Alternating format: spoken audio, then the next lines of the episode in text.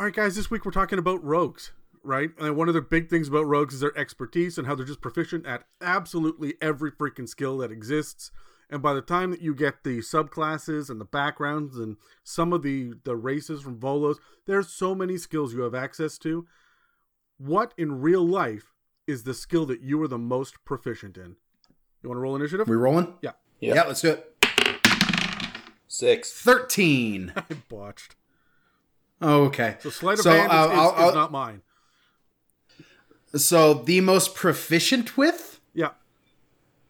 Um Oh man, I'm, I'm kind of put me on the spot. I honestly, I, I, I would say it's probably uh, either religion, um, faith, and religion have always fascinated me, and not just the Judeo-Christian, like all religion. Um, the idea of faith, the idea of worship, that's always interested me. Um, and I, I literally went to post-secondary education in um, church ministry with church planning as a minor. So like that's what I was going for uh, for my degree. So I would say that. But uh, No, no, no. I- I'd say my insight- No, it's- you get one. You get one. What what did you say? Your insight? I would say my insight's up there too. Mostly just because I'm a very I, I like to think, and I've been told I'm a fairly empathetic person, and I pick up on people's emotions fairly well, almost too well. So But do you pick then up I on end up people's take- uh, like intentions? yes. The long silence leads me to believe that you guys don't believe me. So I'll say religion. Well, sometimes, sometimes I think the long silence is because my Discord cuts out sometimes, and so I usually just stop touching stuff for a couple of seconds and let it kick back in. So if there's a long silence, I usually think it's just that. So don't be offended. No, Uh, no, Terry, no, you're my, next, My long silence was legit. You should be offended. Yeah.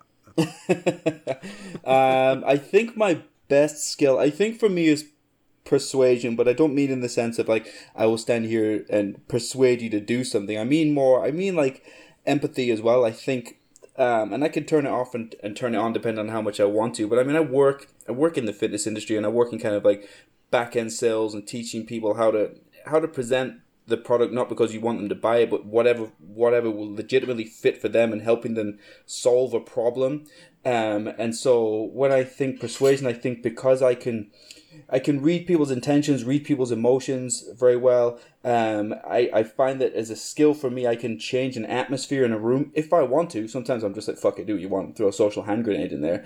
Um, but I can I can aggravate people quickly, but I can calm people down quickly. Sometimes I can aggravate people and then calm them down again. Like I find that I can adjust an atmosphere and an environment and a conversation usually to where I want it to go.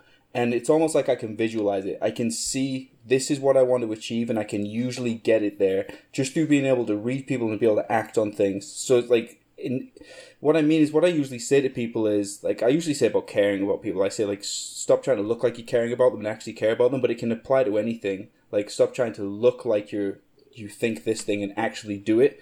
Uh, and I find I can adjust most people. So I would say persuasion. Persuasion for me. See, there's that long silence now that makes it awkward. Terry, is that? I was drinking my beer, so I don't I'm not, So it's not another part of persuasion is not being influenced by other people. So I'm not influenced by your long silence. Well, I would say that the skill that I am uh, most proficient with uh, would have to be performance, ladies.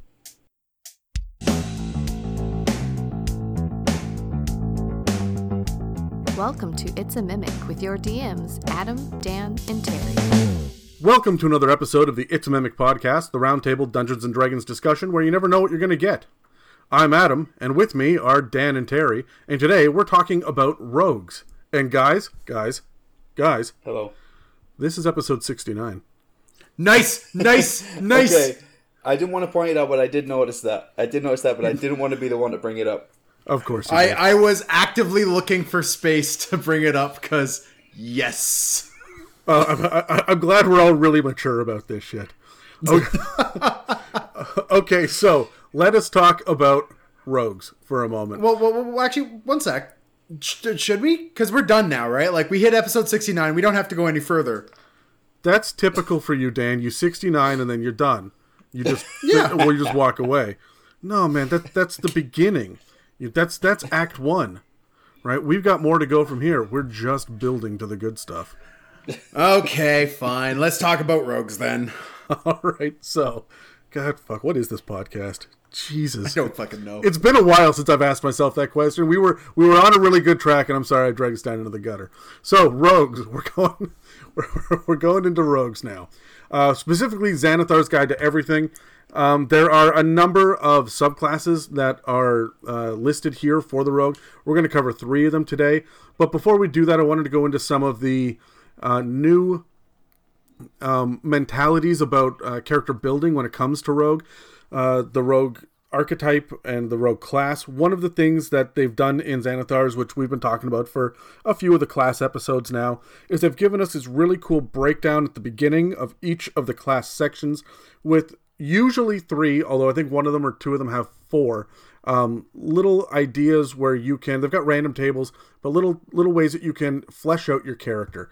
It's not necessarily a background but it's something that you can definitely bring to the table beyond what is just on your character sheet and filling out the boxes and and choosing which skills you're proficient in and picking gear right? Like there's just more to it and this is great for role playing opportunity. Some of these things are really really solid. Um, some of these options we really like the stuff for the barbarians. We really freaking hated on the stuff for uh for the rangers right? So yeah, uh, the we're ranger gonna- was hot shit. yeah yeah we're going to and the and the barbarian was like hot shit. So um Yep. but the rogue has three. They've got guilty pleasures adversaries and benefactors now to go into these a little bit i'm going to give a breakdown of each one and then i want to roll and see what you guys uh what you guys have to say about them as we go but remember the rogue is built to be well. a criminal is definitely a part of the archetype it's not necessarily the be all and end all of who the rogue is as much as it is about thieves and assassins uh, a lot of it can also just be about um, people that are they what's the word I'm looking for? Um, they are sneaky, they're stealthy, they're they're into trickery and subterfuge. Um, they're also consistently getting in and out of trouble, uh, but not not necessarily with the law. Maybe not with the as a criminal. They could get in and out of trouble with the people around them. Right? Everyone has that friend that's like, yeah, man, I've known him for years, but he's a dick. Like that could just be the rogue right? Um, and not not to encourage people to be a dick at a table, but um, but there's more to it than just I I break the laws. However, they kind of still pay homage to that in a lot of ways. So let's talk for a moment about guilty pleasures first. Guilty pleasures for me when I when I read that, I'm like, "Oh, we're going to talk about this?" Like, okay, we're just going to let Terry off his leash here and you can talk about sex stuff for the next 25 minutes. I But- don't. I find often it's Dan that brings it up. I think it's something to do with repression. Excuse Dan. me? well, I will be innocently talking about something, and you guys will be like, "Heh, name of my sex tape. Be like, that was what? you you declared nice repeatedly when I said a number earlier, Dan. That's because the number's 69 and it's nice. So guilty Not. pleasure. It's slippery and it's awkward, and I can't hold a push-up position for that long. Am I the wrong digit? Uh, that's why you got to be a power bottom, Terry. Just got to be a power bottom. Dan's talking from experience. See, Dan is Dan is the problem here. We've got totally off topic already. This isolation is not treating us well. We've all No, slowly really not. started losing our minds. So the guilty pleasure is more about the idea of what tempts you as a character. When you are playing, what is the what is the thing that has your character go kind of off script? What is going to be the thing that distracts them? And uh, and they talk about how rogues are really treasure hunters, and more so than anything else, they're treasure hunters that don't want to deal with violence. They can be bounty hunters, they can be um, they can be pirates, they can be all sorts of things, but they're going to try to avoid violence, and they tend not to not to uh, cast spells as a general rule either. I mean, arcane trickster aside, but that means that they've got to get in and out. They've got to be sneaky. They've got to use their wits. They use their skills to get in and out of, of problems. And yet, there's a driving, motivating factor beyond honor and glory and alignment and doing the right thing because they're a little bit self-serving. Not necessarily all of them, but that tends to be one of the staples of the of the class. So, for guilty pleasures, they give you things that are um, temptations that you may not be able to resist or you'll have trouble resisting if it's waved in front of you. The list that they give us is is pretty short, so I'm going to go through the whole thing. It's a D6 table, right? And it's large gems, a smile from a pretty face, a new ring for your finger, the chance to deflate someone's ego. I think that one's my favorite so far. The finest food and drink, and adding to your collection of exotic coins. Guys, how do we feel about about guilty pleasures so far? I want to roll initiative. I want to get your your opinion on this as an inspirational uh, little paragraph to work through, and also, can you give me one unique one that you're thinking of as well that might be might be something that that your rogue would would want Sure. during gameplay? So let's let's roll for it. Got a 14. Fuck me, I got a two. 17. All right, Terry, you're up first. Um, so how do I feel about them before giving an idea? I Yeah, think how um, do you like the guilty pleasures for for the rogue? like- does that does that... I like the idea of guilty pleasures, and I like the guidelines that Xanathars gives us because Rogue, we we we uh, we make fun of the fact that often you just end up becoming like the edge lord type character, and I think because it's it's very difficult to be so unique with it. I think it's much easier to be unique and have these fantastic ideas about all different kinds of fighters, even wizards. But rogue, you feel like you get funneled into something. So having a guilty pleasure gives you something. To, it gives you something to channel, and it gives you something to stay true to. I've played a rogue, and uh, with Adam as the, the DM asking me questions about why I am the way that I am, and at first I was like, I don't know, man, because that's just what rogues are. Like I don't know, but this gives you something to work with. So I, I don't see any negatives with this. As a, an idea for me, going to kind of off what the table has done here, I like the idea of being being fascinated with outdoing yourself because they're very skilled at what they do. Whether you know whether it be lock picking or, or art thieves or whatever they do. So this fascination of, of outdoing yourself and, and creating your own masterpiece, whether it be like the perfect kill, a thousand cuts before they die, or breaking this lock that they all said couldn't be broken. So I like the idea of finding the masterpiece within your work. Yeah Cool. I really like that. Yeah, I like that too. A lot of the stuff on that list was it large gems, a new ring for your finger, and uh, the exotic the exotic coins. Sorry, um, where all of those are the same thing. It's just greed, right? This one is more about pride, Yeah. and I like that as a as a different motivation because it also gives you a reason to be with the party. You know, to I mean, as much as you do work alone and whatnot, you can see them as your henchmen. When Even if you they're have not. something- Even if you have something pride driven like that, that's an excuse to be around people because you want to demonstrate your ability. Yeah, I absolutely love that. I think that's fantastic, Terry. Dan, what? How do you feel about it? Um, I also like it, and I was I was going to kind of echo what Terry said with the whole. Uh, this really helps the rogue get away from being the edge lord because it's hard to be the edge lord when you're playing a character that is, you know, ooh, a piece of candy, and then they chase over whatever their guilty pleasure is. Um, it I like that kind of breaks the edge lord mold, and I like that because that is a mold that needs to be broken. Um, that being said, um, there is there is something about a character who like you look at rogues and they're the ones who get the most skill proficiencies in the game. They're the ones who uh, in previous editions Do- got do the they most get more than bards? skill points. Yeah, they do. Okay. Yeah. Um, so I I I really like I mean, let's be completely honest, bards with their uh jack of all trades kind of win out with total like mechanical number in your skills, but rogues have access to more. Um that being said, with previous editions, a lot of rogues uh, there was a massive disagreement about int stats and whether or not you needed a good int or or a bat or you could just dump int to play a rogue. And i've always i was always the opinion where you didn't need to uh, put any stats in int because their mechanics you know made up for having a low int. But in fifth edition this is far less. And uh, the guilty pe- pleasure i would choose then is books. A rogue who has a fascination with um, old books or um, the way I would do it is uh, they might not even be books that have a you know they're not books that he's expecting to learn from.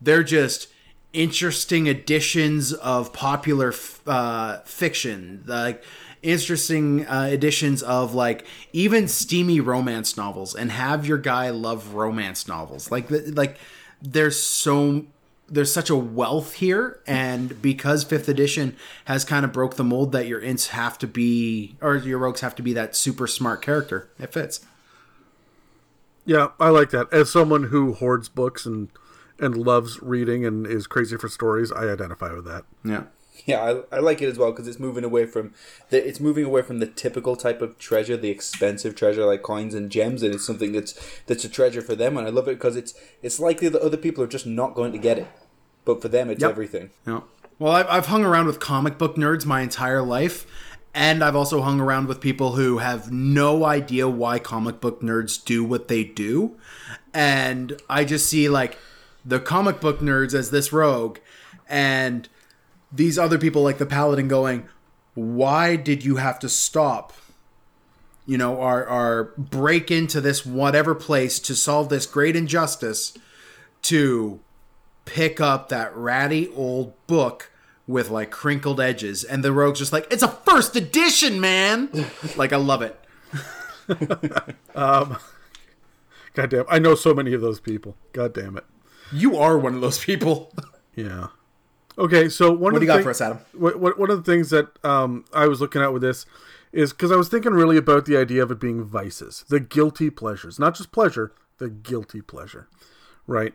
Um, and I was looking at it because the smile from a pretty face, Wizards is not going to come out and say sex, but that's what that is, right? Like, c- come on, we know that. The finest food and drink, they're not going to say alcohol and drugs, but it's the same thing. It's it's substances, right? And so one of the things that I was thinking of as far as the guilty pleasure goes, and this one's kind of obvious. I've seen this for a few rogues, um, is gambling. The inability to turn Yeah. down a game. Right? To be the best to and I mean you can just use straight up freaking poker from real life. You can make up your own game like Terry and I were working on or uh, they've got a bunch of actual D and D games that um, you know you're just proficient with a dice set, or you're good with cards, and then you know you can find some obscure reference to a game that exists on the internet. You know, you you can go back to previous editions where they'll maybe outline a couple of rules, um, and there's a mini game involving you know dice rolls to see how good you are at it and whatnot. You can get kind of in depth in this, um, and also everyone around the table is gambling whenever they roll a die. So I like the idea of adding just a little bit of gambling um, and having it maybe a guilty pleasure is not just something that you can't turn down, but it's a straight full blown addiction. And this is a bit of a shout out to Dan's previous character who was addicted to Yeah. um, everything. Was it everything he was addicted to? I think it was everything. At least, i mean he, he wasn't least- much of a gambler uh, well, I mean, he gambled with with his own he health. could it, was it, he was addicted to so many things that like the gambling was not something i had a lot of time for on the plate He was addicted to dwarven women for a while there. yes he was very much so and, I, and that's one of my favorite aspects of him To tortellini, I'm sorry. Did you say to Tortellini? I'm not. I'm not sure if that was her name, but it. Uh, it, it maybe that was her middle name or family name. Maybe maybe Tortellini is just a lithe uh, turtle uh, prostitute that you know works the streets in Waterdeep. can you not talk about prostitutes, Dan, please? And and it. Uh, she's she's got a, a twin sister named Shelly. Okay, I'm going to tell you a secret right now. guys. oh God! No no. All right. Oh no! Oh no! Episode sixty nine. Uncle Terry comes back. Only because you said that name, and we're talking about turtles. There's a woman in my life who has a stuffed turtle called Shelly, that apparently is not short for Michelle. So, I live with that.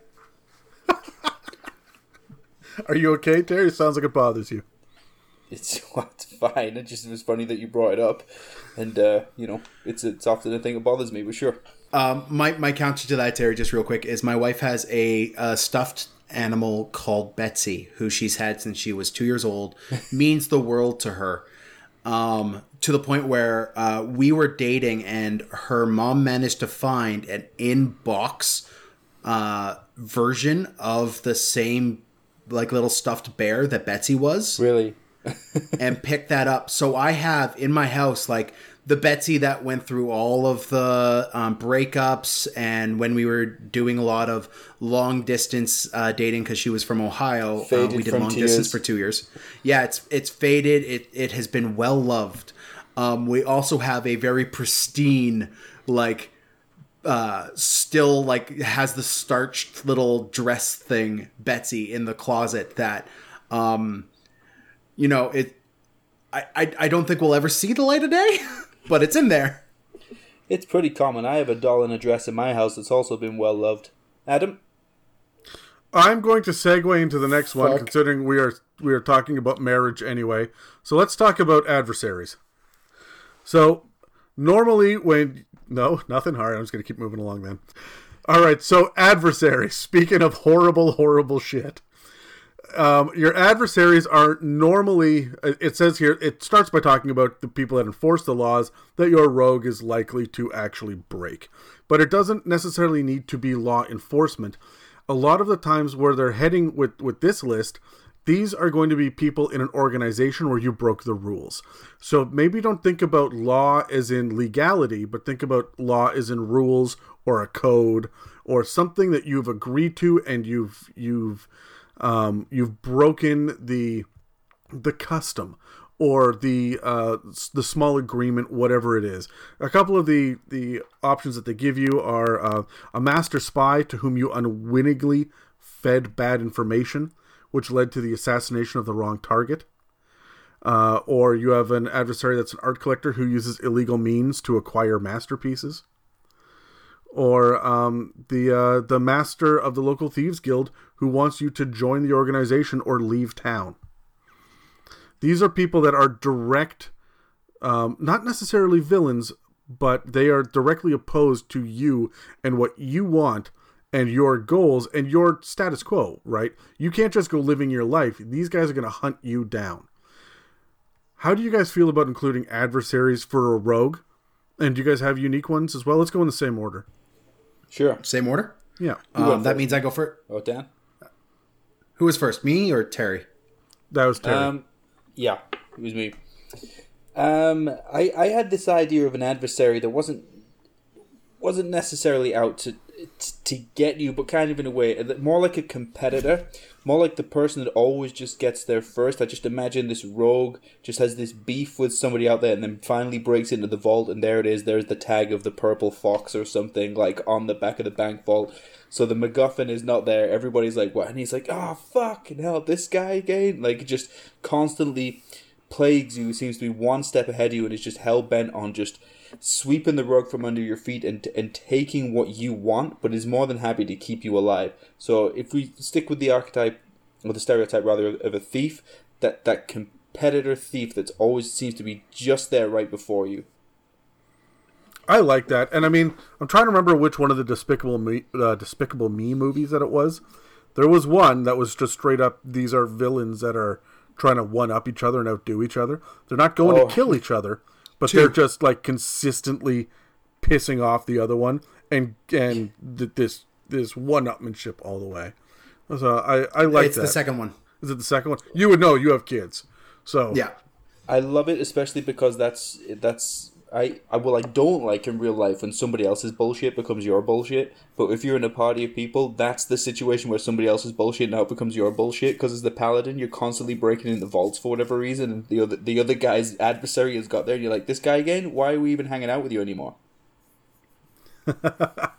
Yeah, I like this. There's a there's a well, I'll I'll let Dan talk next. Uh, I've got mine. Um, as you guys know, uh, an adversary or a nemesis is something I demand of all my players when they're giving me backstories for a new character, regardless of their class. Um, I think an adversary breeds so much story, gives me ammunition as a dungeon master to use against my players um, in the future to draw them into the game and, and make it matter more to them. Um, and whenever I'm a player, I like handing nemesises, nemesi, and adversaries to my Nemesis. nemesis, and and uh, handing them to my dungeon master to do with as he wants. And like I've given two massive criminals in our campaigns to Adam, um, because of you know nemesis in my backstory. So.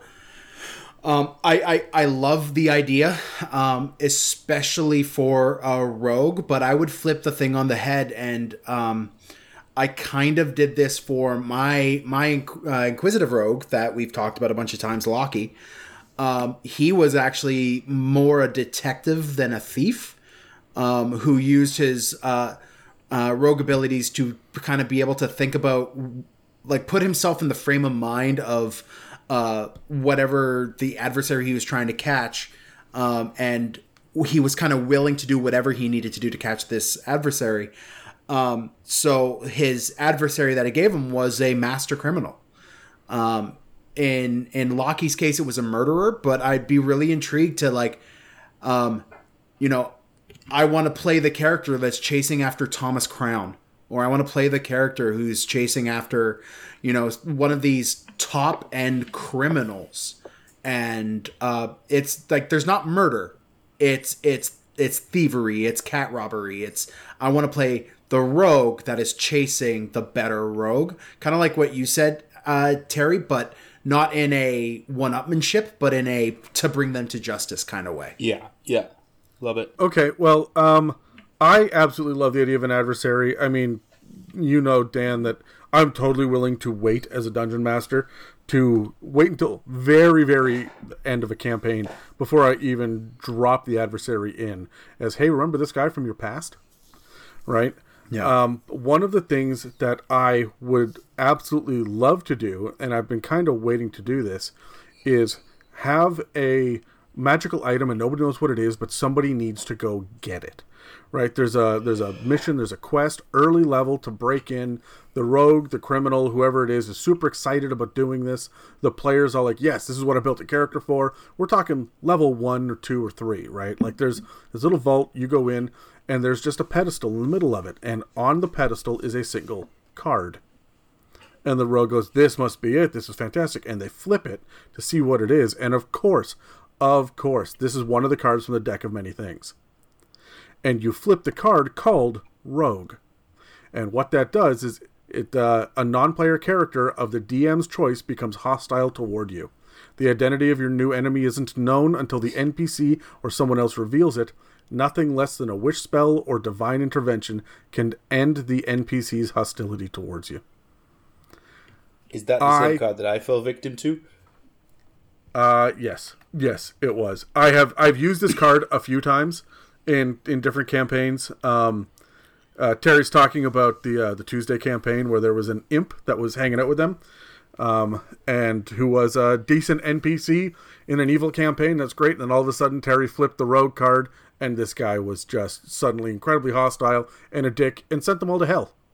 Yeah, he was Um, a dick to me. He was cool with everybody else. Mostly, it seemed like. to the point where I put to the point where I put him in my campaign as well, and the He was a good three character. people who play your Tuesday game were all like, "If this is Camion, I swear to God, Dan, I will fucking rage." He was good And at the enemies, yeah, very end it. of the session, I was like, "Oh yeah, no." Um, he he straight up broke into one of their uh, uh like uh rooms at the tavern and stole their shit and ran away. He's the t- he's the type of NPC that when he shows up, you're like, it's it's so fun. But that NPC shows shows up and you're like, oh fuck, what what what do you want now? What's the trick? Like you just you're not getting out unscathed. Yeah, he's not there to kill you. He just wants to really, really, really inconvenience you. and it, he's going to yeah. be funny while he does it. And he's one of my favorite. He's he's been in every campaign I've run uh, in the last couple of years, and he's abs- uh, he's actually uh, Mieka's creation um, from uh, Deep Dark of Radiance. So you guys can thank her for that. Hats off Uh, to Mieka. 'cause Wait, wait, she she created Camion in Deep Dark. She no, she created Camion while we were playing Deep Dark. I was trying to teach her D and D, and she wanted to play you know, a princess, obviously. And I'm like, fine, but we're gonna make it dark. You're a princess of hell. And she said, cool. Can I have a little imp that follows me around? I went, sure. And she created Camion, including his personality, and you've all been regretting it since. So, so anyway, that's Well, my that's, thanks, Mieka. that's my adversary. I love the idea of there being a mechanical reason, and you don't start off with an adversary, you just get it. And what is the paranoia like when they flip that card, know what it does, and yet an NPC does not reveal themselves for like 10 freaking levels? All right, which brings us, I guess, to the last one, which is uh, the benefactor. And benefactor, when I first heard this, I was thinking almost like a patron, not not like a like a warlock patron, but like the group the group patron from uh, from Eberron, where it's just someone who gives you things, your quest giver essentially. But it isn't. The benefactor here are people that you owe some sort of debt to. For example, uh, a beggar king has hidden you from your pursuers many times in return for future considerations or your parents used their savings to bail you out of trouble in your younger days and they're now destitute, or a druid once helped you out of a tight spot. Now, any random animal you see could be that benefactor, perhaps come to claim a return favor. I really, really, really think that this, by adding the idea of of owing someone something, this adds a depth to your rogue. So I, I'm curious what you guys have to say about it. Let's go in the same order again. Terry, how do you feel about the, the benefactor? I love the idea of a benefactor. It's funny that you said patron there because I was thinking along the same lines as a warlock because we get these classes that seem to have this interaction with people, right? That come in, NPCs that come in every now and again. Warlock's a big one with patrons, even though we've argued that the patrons are not used often enough. Clerics will get it with their god. I, I mean, you can touch on it with other classes as well, more easily, I think, than rogues that are typically viewed as lone wolves. But I like the idea of a benefactor being uh, it's almost like uh, the person that kind of maybe gave your you your abilities. I'm thinking like Ra's al Ghul type thing, League of Shadows that'll pop up every now and again to to guide you or, or say I need you to do this, but it's not warlock based. It's it's um it's it's a mundane based NPC um that will come in and kind of act like a patron. So I was kind of thinking a Ra's al Ghul type NPC, um, which gives you your rogue a, an excuse to not always be such a lone wolf, but to actually have a history that involves people that revisit their life. I like it. Do you do you have one particularly in mind, like uh, a patron? Uh, like a like a, a person like in particular. I was just channeling Ra's al Ghul as the type of thing that I was thinking, like someone highly skilled that kind of passed their abilities on to you. Because that's also a question we never ask: is where the hell do rogues learn this stuff? Like we know where warlocks get it from, we know where clerics get it from, we know where druids get it from. Who's teaching these rogues how to do this stuff? And so, oh, you, yeah. The answer is nine times out of ten the urchin background. Yeah. exactly, but I mean, you still have to learn it somewhere. I mean, you can be the we, but we live in Vancouver. There's plenty of homeless people out there that we know of. They're not all picking locks. Like you know, somebody has to teach you these special skills. Dan, how do you feel about it? Um, honestly, like with this, I mean, my most recent character I played was a rogue, um, and uh, reading through the guilty pleasures, the adversaries, the benefactors, they're things I want in every single character, not just rogues. So I'm really glad that they're kind of codified here.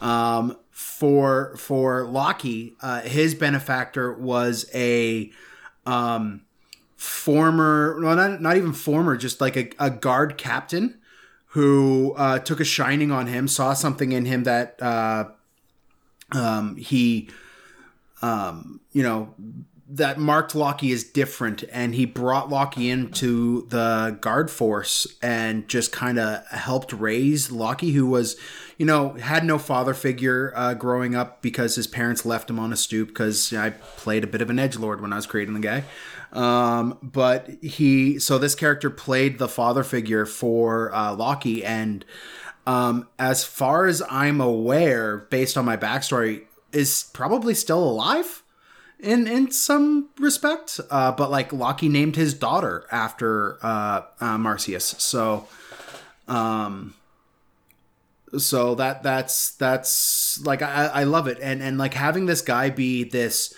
um, additional source of uh, um, perspective for Lockie, and I think that's something you could really do with your benefactors is have these guys um, inform your personality of your character in some way, shape, or form. Because Lockie had no real moral compass and uh, was incredibly chaotic as a person.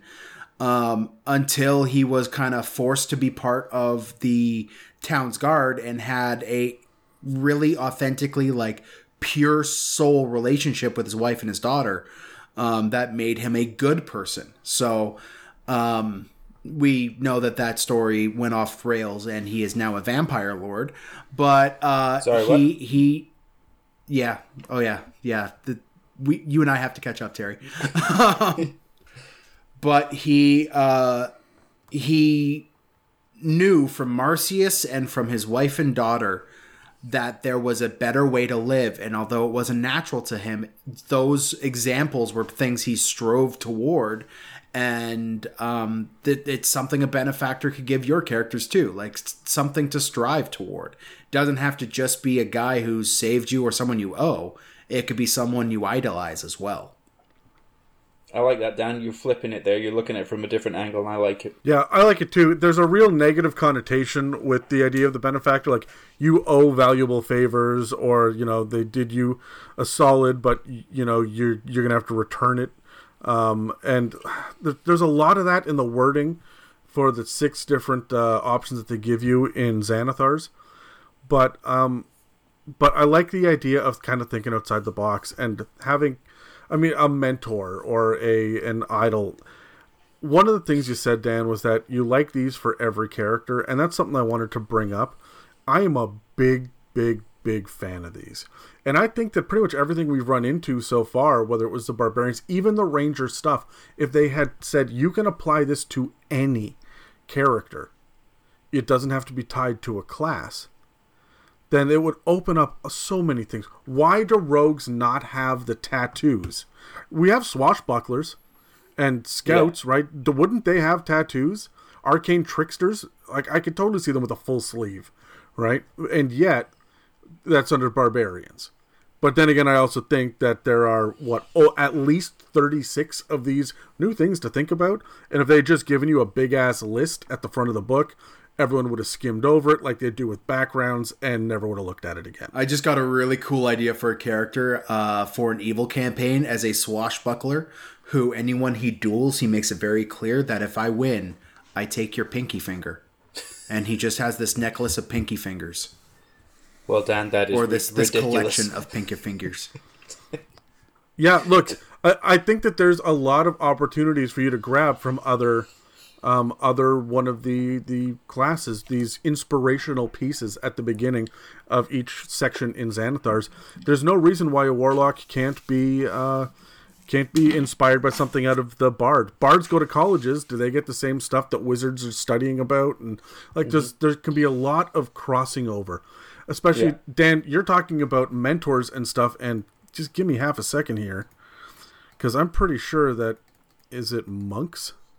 Monks have But it- masters. Mon- yeah, monk has a master, you know, uh, and as uh, as a part of their um their their three, right? And so it like it runs it all bleeds together so nicely and I like it. Yeah, and like paladins have a literal nemesis is in their list for paladins, right? Yeah, Like, and so the the thing for for me, the one that I would make um, is I went back, of course, to Camion because I love him. He's my spirit animal, but um, he is uh, he is a devil. He's an imp, and I love the idea of a low level imp that is or a low level devil that is not powerful enough to become a warlock patron, running around and gathering favors and trying to power up. And this guy freed you from prison. You're a rogue. Chances are good you've been you've had a brush with the law at this point. I'm gonna lean into the stereotypes here. And a devil popped up and said, Yeah, yeah, I'll free you, but you owe me ten noble souls. And over the course of the campaign, every time you kill a noble, the devil will pop up again. The imp will show up and be like, Okay, thank you, that's one more. And then at the end, he will have all 10 and then i don't know turn into a spined devil. That's enough to power up right? Like whatever it is. He gets a promotion. Or maybe he is he turns out to be the big villain in the end.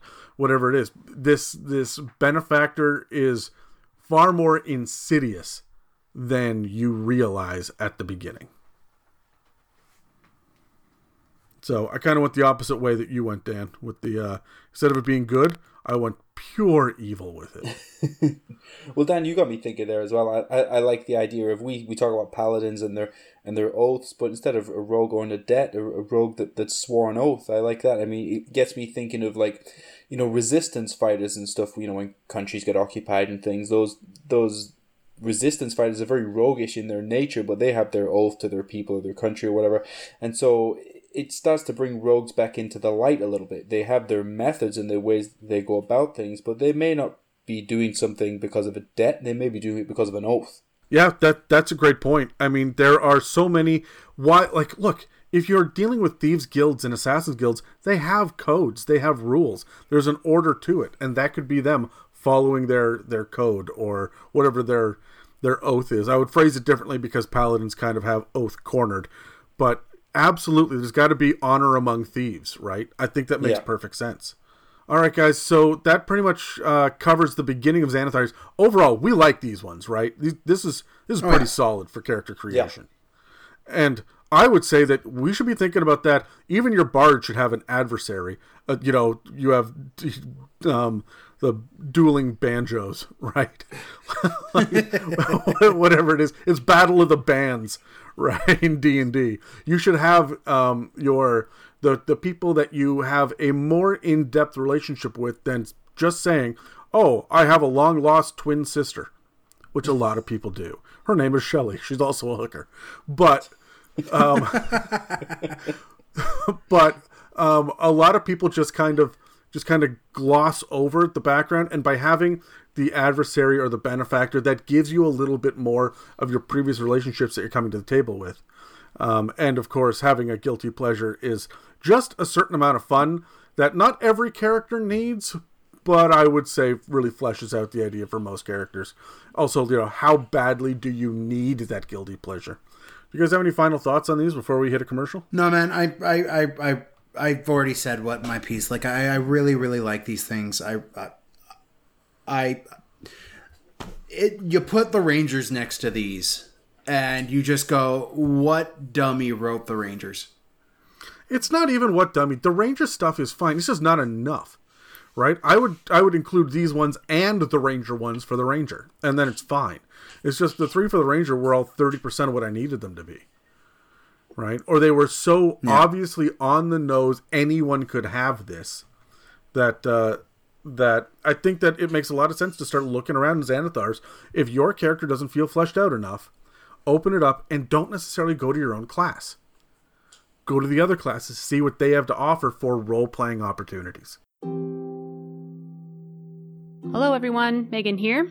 If you or a loved one are looking to jazz up your in game experience with specific 3D printed mini pieces for tabletop furniture, castle walls, trapdoors, or other useful items to add to your maps and worlds, well, it's kind of your lucky day. We have actually paired with a local Vancouver business called Diabolical Dungeoneers, who are dedicated to adding that other dimension to your game.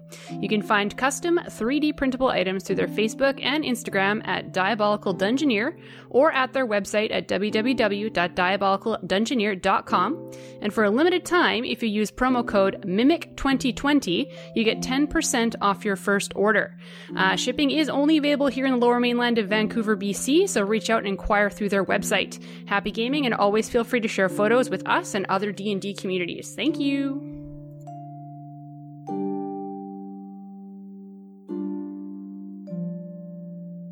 All right, gentlemen, this is the part that we've all been waiting for the subclasses.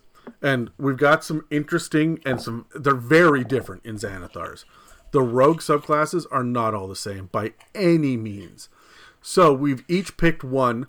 Let's grab our dice, roll initiative. We, we know the drill by now. And, uh, yeah. and we're going to go over the subclasses for a full mechanical breakdown of what the rogue has to offer the base class. Check out our previous episode on rogues, and we'll just be focusing uh, this time on these three subclasses here. There's also the mastermind, which is in Xanathars. That's going to have to wait for a future episode as well. So let's grab our dice, let's roll initiative, and let's see who's going to talk first. 12. I got an eight. I am retiring my die. This has rolled a three now. I am just mad at at my. I won with a 12. Yep. Go ahead, Terry. What you got? Oh, I am doing Swashbuckler. I can't believe it's taken me so long to look at Swashbuckler. Um, so, Swashbuckler. Um, the the standard, I guess, stereotype is kind of the what the hell's his name of Pirates of the Caribbean? Orlando Bloom. Jack. No, the other one. Oh, yeah, Will Turner. um, that type of like swashbuckling type characters what is is the stereotype that comes to mind. But basically, swashbuckler, you focus your training on the art of the blade, relying on speed, elegance, and charm in equal parts. Okay, so a swashbuckler excels in single combat and can fight with two weapons while safely darting away from an opponent. So we, we think of that swashbuckling pirate type character. But of course, it doesn't have to be. We can flavor things as we like. So It's funny that the swashbuckler that I think of is Zorro. Yeah, well, Yeah, Zorro's same. another perfect example. Yeah, absolutely. I'm trying to think of another one. I can't. well, there's I, I I think of the Three Musketeers, right? Like, Three Musketeers. I mean, I I know they're musketeers, but they're swashbucklers with guns. Is wasn't Lindsay Lohan a musketeer? Why did they never use their guns? They did. Did you not watch the movie? Kiefer Sutherland is a dreamboat. No, I haven't watched You're it. you're not wrong. I haven't watched it. You need to watch it. Surprise! sit down, fucking watch it. surprise, Terry. God damn. Is, is it good? I'll watch it. You Shut you've up. been You say that every fucking time. You never watch anything. God damn. Now I'm mad You've been again. in quarantine for friggin' friggin' six weeks now. Why haven't you caught up on your movies, Terry? I know. I've been watching other stuff. I watched The Dark Crystal for about nine minutes, maybe. And I was like, "Fuck this! I'm done." No, that's fair. Dark Crystals. Don't say No. with that. Okay, let's go through some abilities by level. Okay, level three, you get fancy footwork. Okay, when you choose this archetype at third level, you learn how to land a strike and then slip away without reprisal. So during your turn, you make a melee attack against a creature. That creature cannot make opportunity attacks against you for the rest of your turn.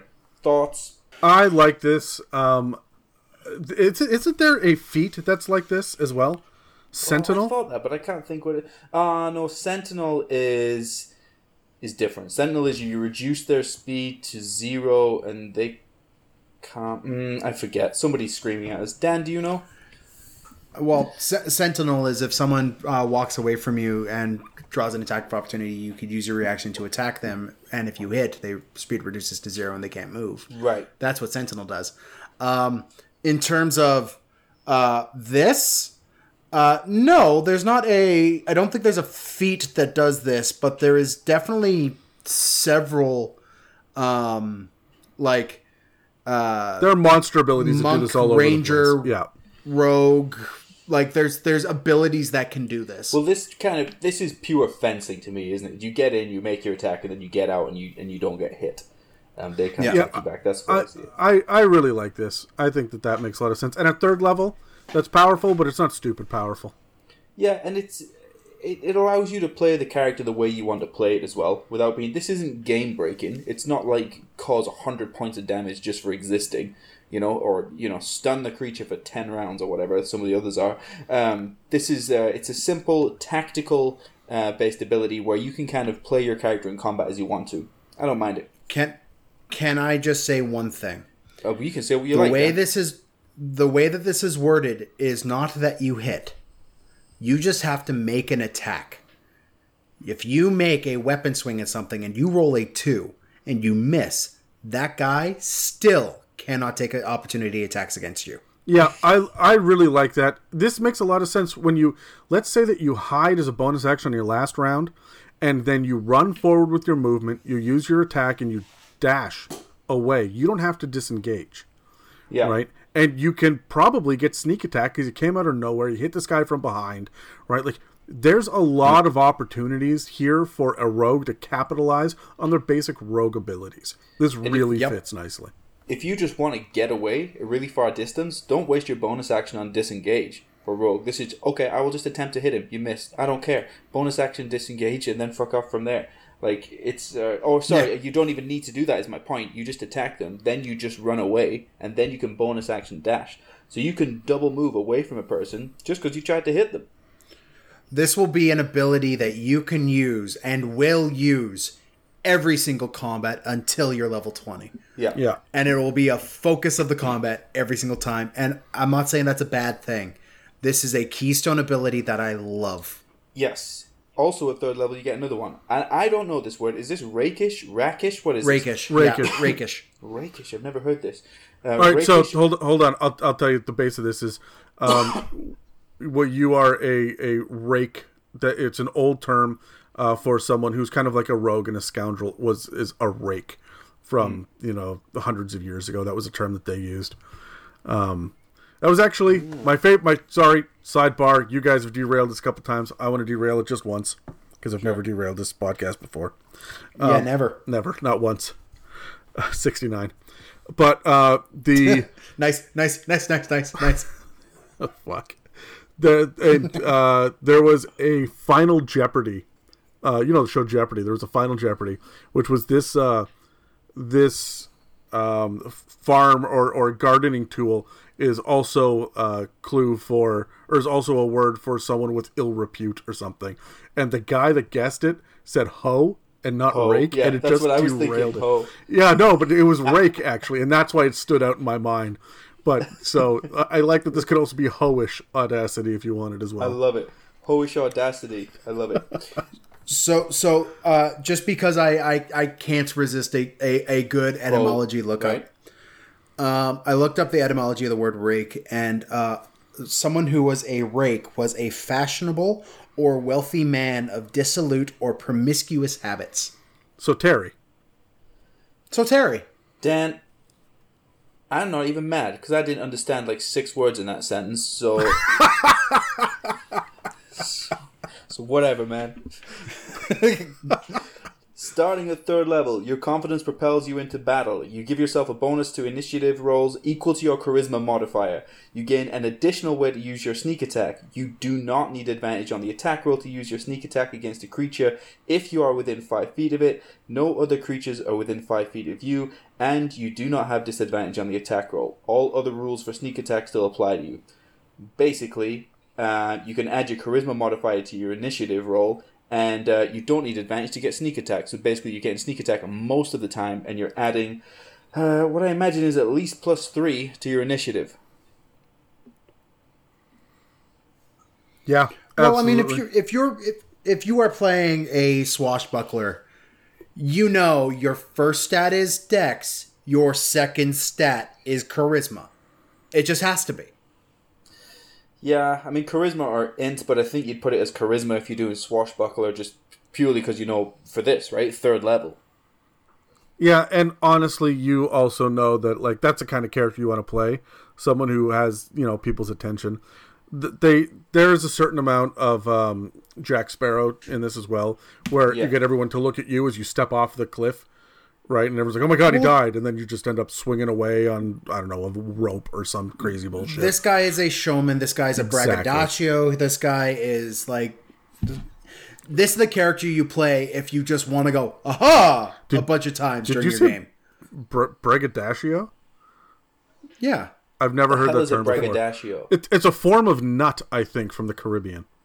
No, a, a braggadocio is someone who's braggadocious, who is a uh, likes to make sure everybody knows that they're good at what they're doing, and wants everybody to know uh, all of the things they've done. Like it's someone who brags is a braggadocio. Brag uh, is an abbreviation for the word braggadocious. Braggadocious. Braggadocious probably is only. I, I don't know this for certain, but I assume that that is one of the things that they rhyme in supercalifragilisticexpialidocious. I can't imagine that anyone else has ever used that word in the last 300 years. I think you're right. I think it's in the, the, the second verse of the song. Dan's used like eight words. look I at don't me. even know what they mean today. Fragilisticexpialidocious. Yeah, all right, we got Dan. Okay, keep going, Terry. No, look, this one is this one's fantastic. I I love this as well. It's again powerful, not game breaking. Yeah. Ninth level, panache. I'm sick of these words. At ninth level, your charm becomes extraordinarily beguiling. Freaking language, man. As an action, you can make a It's your language. What are you complaining about? contested by a creature's wisdom and insight check. So the creature must be able to hear you, and the two of you must share a language. If you succeed on the check and the creature is hostile to you, it has disadvantage on attack rolls against targets other than you, and cannot make opportunity attacks against targets other than you. This effect lasts for one minute. Uh, until one of your companions attacks the target or affects it with a spell, or until you and the target are more than 60 feet apart. If you succeed on the check and a creature isn't hostile to you, it is charmed by you for one minute. While charmed, it regards you as a friendly acquaintance. This effect ends immediately if you or your opponents do anything harmful to it. Okay, I'm going to get your thoughts first on this.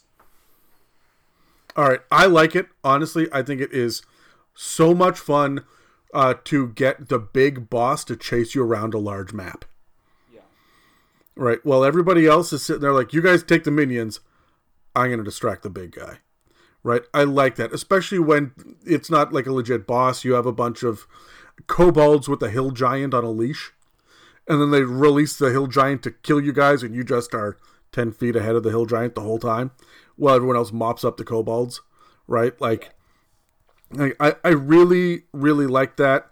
But the also the idea that for a role playing, if they're not hostile, you can just like walk up and and charm without this see there's none of this oh they know you've been charmed bullshit like there is in some of the low level uh spells.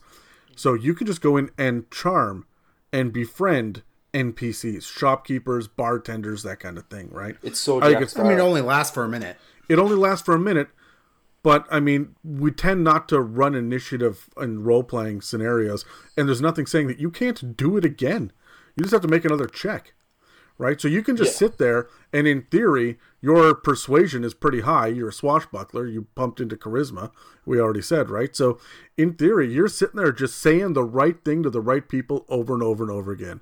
You are the star of the Yeah. masquerade right? This like is- that's that's a lot of fun. Yeah, this is like it, it's keeping the shopkeeper talking, but it's keeping the trolls talking as well, keeping the hill giant talking. It's you're right. It's a, this is a distraction thing. The only time this would not work that I would get frustrated if I was playing this character is if the rest of the team or one member of the team was not going along with it. Like, hey, I'm obviously giving this guy the runaround. Don't just barbarian hit him on your turn, which is right after mine, because it fucks up everything I'm trying to achieve.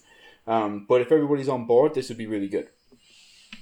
By ninth Um, level, you to guys should me- know the dynamics of the party, though. I don't think it's going to Yeah. be that big of an issue.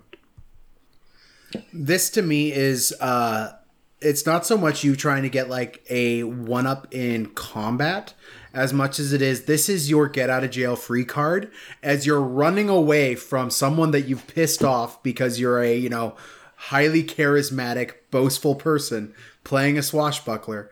You've pissed someone off and you're running down the street you need to turn down an alley. But there's that one like uh scullery maid who's like washing something outside and you're just like i was never here and like flutter your eyelashes at them they get all twitter pated you hop behind something and they cover for you for that minute and the guards and everything run past and then you walk out and you're like thanks sweetheart never see you again and you walk away like that's the kind of thing i would use this cu- this uh, ability for Yeah, See, I like it. I- a little bit. I'm with you.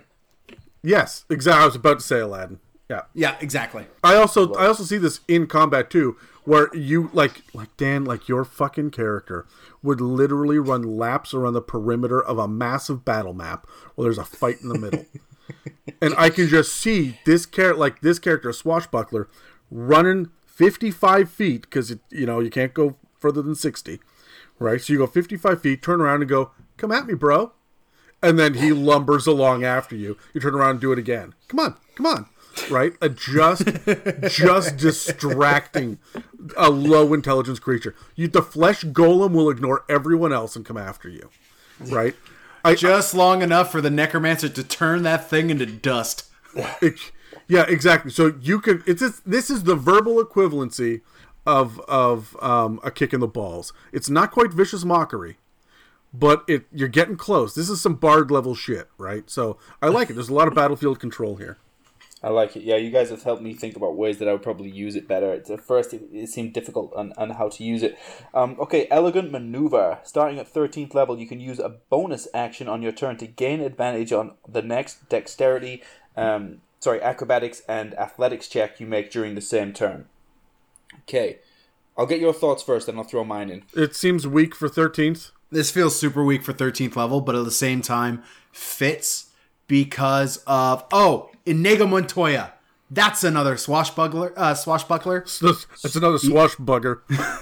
Like uh, uh, so if you watch the whole scene where Diego Montoya and uh, freaking uh, the Dread Pirate Roberts are fighting in that old ruined thing. They're jumping from from spot to spot, hitting their swords a couple times. They're talking back and forth, and then they're like randomly doing like the the balance beam and and like acrobatic gymnastic bars in the middle of it. Like that's what this is there for. This this is to uh like this is your Princess Bride level shit. I love it. Terry, have you seen The Princess Bride? No. Is it good? Fuck sakes, Terry. God damn it. Know what? No. Shit. You're watching that movie before the end of the I- week. You don't have an option. God damn it, Terry. Really? Princess Bride? I've never seen it. It's it. like right I've up your it. alley. It. I'm so mad. I've seen in little bits, like chopped up in the wrong order and all that stuff. But also, Dan, you said Twitter pitted a minute ago, and I had no idea what that meant either. So this is just one of those episodes. Also, this uh, as a bonus action for athletics and acrobatics uh, checks basically means that this rogue is is rolling with advantage always forever after this because it's a bonus action. Yes. So as you're going through the dungeon, oh, okay, I guess I'll just bonus action advantage the shit out of this then. Uh, it also means they suddenly become a really good grappler, which is good. So we'll take that. Um, because it's 13th level, sure. Sure. You know what? Honestly, you guys have talked me into it. It see, I thought that I'm like, you know what? Who gives a shit? You're probably already proficient with acrobatics, so who cares? But uh no, you're you're turning me around on this a you're a rogue. You're probably you've probably got expertise in it. I don't know. You've probably picked stealth, uh, sleight of hand. You're a swashbuckler, so you've gone the charisma over the dexterity and the intelligence at this point. So I don't know. Maybe I think that when you're building the character, you would know that you get this eventually, so you don't take it. But Yeah. that's for people that are min maxing. Um, I don't know. I I do like this. And look, rogues are stacked anyway. They got so much other shit that it being a little bit weak doesn't hurt the class. They're still Yeah. a powerhouse. This this is where I would, especially if you're getting towards the later tiers, where I would start taking one on the chin with this rogue, where it's like, okay, well I have advantage on athletics checks, so I have I have advantage to, to grapple, and now I would just be pumping my like sleight of hand, just trying to take the the ring or the staff or whatever off the lich. Um, because I think you got a higher success rate with this, so I might get a little bit braver with this character uh, with this with elegant maneuver. I don't mind it. Okay, seventeenth level, you get. Hold on, hold on, hold on, hold on, hold on. Wait, wait, wait. Is no one going to address the fact that Terry just said pumping sleight of hand? No? All right, fine. Keep going. Episode 69. Nice. Master Duelist. Beginning at 17th level, your mastery of the blade lets you turn failure into success in combat. I can already hear Adam not liking this at all. If you miss with an attack roll, you can roll it again with advantage. Once you do so, you cannot use this feature again until you finish a short rest or a long rest. I'm on board. I like it. I don't think I don't have a problem with it at all. I guess it's 17th Honestly- level. It's 17th level. And I'll tell you something. We just finished um, a campaign with the. We had an arcane trickster in it at one point. We had a uh, inquisitive at one point, and we had a mastermind at one point. So, like, this was a rogue heavy campaign. And the number of times, especially in tier three, or uh, sorry, in tier four, that they went in for that sneak attack hit that was a critical moment and it missed because they didn't have this kind of shit. And they just fell flat and like well I don't, the fuck do i do then? Like i guess that's my turn. I'll disengage and run away right I, this makes the rogue still relevant at high levels when there are some people that are having six attacks around when there are people that are stunning nine different creatures you, you're talking eighth level spells at this point right like there's a lot going on with everybody else this doesn't imbalance it.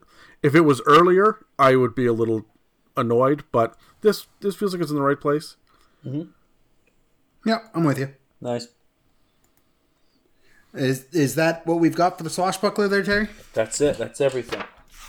I like it overall. I think that's a lot of fun. I'm surprised we don't see more of them. I like it. It's more of Yeah, a, I- it's more I- tactical, right? So if you like to play a tactical game, and uh, you know I like to be tactical every now and again, um, it, it's I think it makes Rogue a little easier to play in combat because the thing with Rogue is you only get that one attack, and it's gotta work. And you're trying to capitalize on it, so you're trying to always make it a sneak attack. And me and Dan played this game when we were playing uh, with each other, where I would get him where I need him to be, so that I could flank the same enemy and use sneak attack, but then he would inevitably fuck off at the end of his turn and ruin my plan. So because he This entire sentence is very displeasing out of context.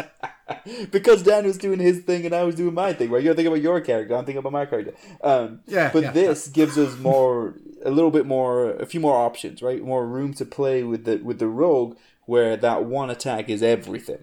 Yeah, I I agree. I'm, I'm with you. I think that the the one the one thing I would say is um, it's not unique, and I think that's one of the reasons why we don't see a lot of swashbucklers. Is there's College of Swords bards, there's College of Valor bards, there's multiple versions of fighters, and like a Kensai monk could pull away some of this stuff. Uh, uh, like it's not a very unique build. I like it. It's lots of fun. It's got some interesting little uh, flavor in it, but um, you would have to work pretty hard to make this a, a, a. Well, I mean, you'd have to put a little bit of extra legwork in this to make this a very unique, fun um, character in, in, my, in my mind that you could play for a long term campaign. Like to me, a swashbuckler's a one off character. It's not something I'm playing for a long term campaign. Uh, I I disagree. I feel I feel like you're right. There's a lot of other things that will step on the toes of this. This is not the most unique thing mechanically, but if you look at it from a role playing perspective, the ego that is assumed that comes with this, the pure I mean panache, I guess, right? The the overwhelming attitude and charisma of this character, whereas you have you know there are there are scenarios where you have um let's say a paladin that requires a high wisdom score or a warlock that needs to be a little bit stronger than normal. This is your high charisma rogue. Right? Yeah. And so when you you walk into the room and you say, "Haha, look at me." And everyone else is like, the bard says, "No, look at me." Like, "Yeah, look at that pansy. What, what's that? A ukulele? Fuck off." Ah, I have swords. Right? Like this is this is your um I am better than you um, persona when it comes to I think the dynamic with bards. I'm not saying they are better than bards. I'm saying that they would think Yeah. they're better than bards, and they're going to be the loudest one. They're going to they're going to try to out bard a bard, and if the bard out bards the rogue, then the rogue will steal their wallet. Okay, so uh, next on the list we have the Inquisitive. That's uh, that's me. I'm taking care of the Inquisitive Rogue, and I've played one of these very recently. I love this. I love this little uh, this uh, subclass, this archetype. So uh, we'll just break it down. At third level, you get your ear for deceit. Um, you, you have a special talent for picking up lies. Uh, whenever you make an insight check to determine whether a creature is lying, um, any roll of a seven or a lower is an eight. I don't mind. This is this is going to this is the start of the rogues can't fail. Well- now this is on top of the idea that rogues will eventually get reliable talent as well. Here's the thing. The only thing I want to point to this though is that it assumes that the insight checks are yes he's lying, no he's not lying, and I don't like it to be like that. I prefer to to flesh it out as a DM.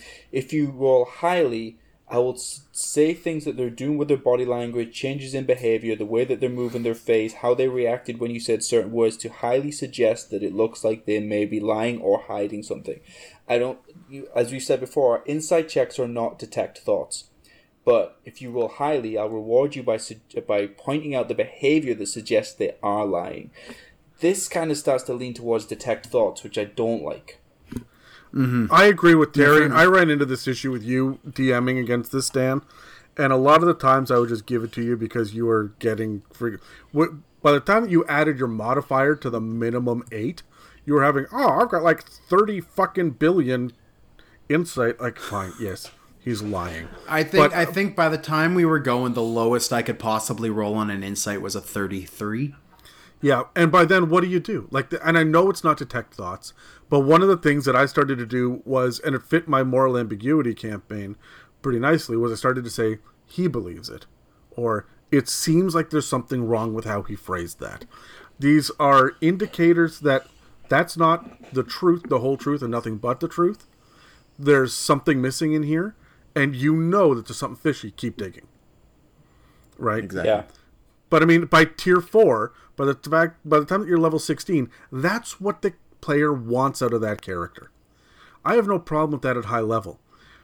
My problem is at level five when they're doing this. It's just, Yeah. I just think it's too early. I have no problem with this as an no, eleven. you're you're not wrong. You're not wrong. I, I I agree. This is at level three. You get this. Like, come on. yeah, Um. Also at level three, you get your eye for detail, which is uh, which will allow you to roll a bonus action to make a wisdom perception check to spot a hidden creature or object, or to make an investigation check to uncover or decipher clues. This is also a third level uh, that gives you the ability to discover hidden objects as a perception check for a bonus action. This is a you know counter to like even invisibility or Here's what I don't like. It's too vague on this. So a third level. Yep. If your DM pulls up, well, the one of the ones I remember is that Adam gave us a long time ago that map that was very difficult to decipher until we kind of went through the game and started to piece it together. The straight line map, you know, kind of look like a circuit board type thing. Mm-hmm. So what? A third level, I can just roll a wisdom perception check and I can decipher that clue, just like that. Because that at that point is game breaking. But again, it's it's too vague because you might argue no. Well, technically by the text here, yes, I can. At what level? How much information can I get? You know, at what point is a clue a clue? If you don't know it's a clue, is it really a clue? There's it's just too vague for me. the way I would run this is, uh, for one, I think that the focus on this rule is that it's as a bonus action. So this is happening in the heat of combat, right? To discern these things, to to do what you need to do here. So this isn't like breaking down a large campaign level riddle in the middle of combat. This is this is to like try to find the secret door. This is to you're right, Dan. um, but what you're talking about here is rules as intended. You, you very likely could, in the middle of combat, use your bonus action to solve the fucking riddle. Right? Yeah, you're not wrong. And so, rules as written is what Terry's complaining about. You're talking rules as intended. I think that, again, the DM needs to have a certain level of plausible deniability where you say, you know that the hidden creature is in this direction. I think the word that's missing here is to help spot a hidden creature or to help uncover or decipher clues. Yeah. Right? It's not going to give you the answer right now. It's going to give you a generic idea of where something is. If I was going to DM an, an Inquisitive again, I would sit down and look at all of their shit and say, look, here's how I'm going to do it so that you are not just wrecking the plot at every turn. Because that's what this character is. Yeah. Well, I mean, I mean the the response to this, and uh, I mean, you did this to a lesser extent, Adam, is you just upped the DCs, Well, I did, yeah. That was also that was also a big thing, but I mean that's right? That was that So was I'm walking around as a rogue with with ridiculous percent. Like I was radar. I would walk into a room and I would know where everything is and what everyone's was thinking almost. Uh, and then I got telepathy and then actually, but like it, it was it was one of those things that was just like it needed to be mitigated and I think he did a good job by upping the DCs and adding adding um, vagueness for the player to try to figure things out to a certain extent. Like if I if I blew the DC out of the water, you told me a clear answer. This means this period. But if I was if I wasn't close, you would give me you'd mislead me, you'd give me misinformation, you would give me uh like half truths. Like this is this is not as crippling to a DM, I think, as uh, the initial reaction is. I think like leads leads us to believe. I, I think that you're right if the DM has experience. But rules as For written DM, this is ridiculous. Yeah. Yeah, rules as written. Remember, uh, DC 15 is supposed to be hard, right? That's that's nothing to an inquisitive. A DC 15 Mm-hmm. is nothing. That is a fart in the wind. So, anyways, what else do we have? Also at third level. Fuck. We're not done for third level here, boys. You get the ability to decipher an opponent's tactics and counter them before they know it. So you get to read combat very well. You roll an insight check, which, by the way, you can't roll less than a seven, um, versus the opponent's deception check. And if you win, you get a sneak attack regardless of you uh, if you have advantage or not. I actually like this. That is not mechanically game breaking. That is you it takes a bonus action to do it, right? So you're giving up your high Yep. dash disengage, right? Like I, I don't know. I like this. But that but that bonus lasts a minute as well. Yeah, but it, it's not an automatic. You have to roll for it. You're not just blowing this ability. You've got to. This is a contested um, class feature, right? Yeah. And so I don't know. I think I think that this fits. This is this is good. This keeps the inquisitive a little bit more combat focused because there's very uh, little else in here that is. Does that mean if you succeed, you get advantage on your the attack rolls against that creature for one minute? Yeah. No. No, it's The benefit lasts for one minute.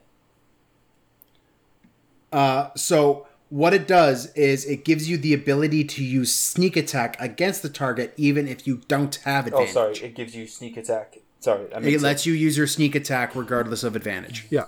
for one minute. for for one minute, which is ten rounds. But I mean, honestly, if you can't kill a thing in ten rounds anyway, you're As a rogue, Yeah. yeah, you're probably in trouble.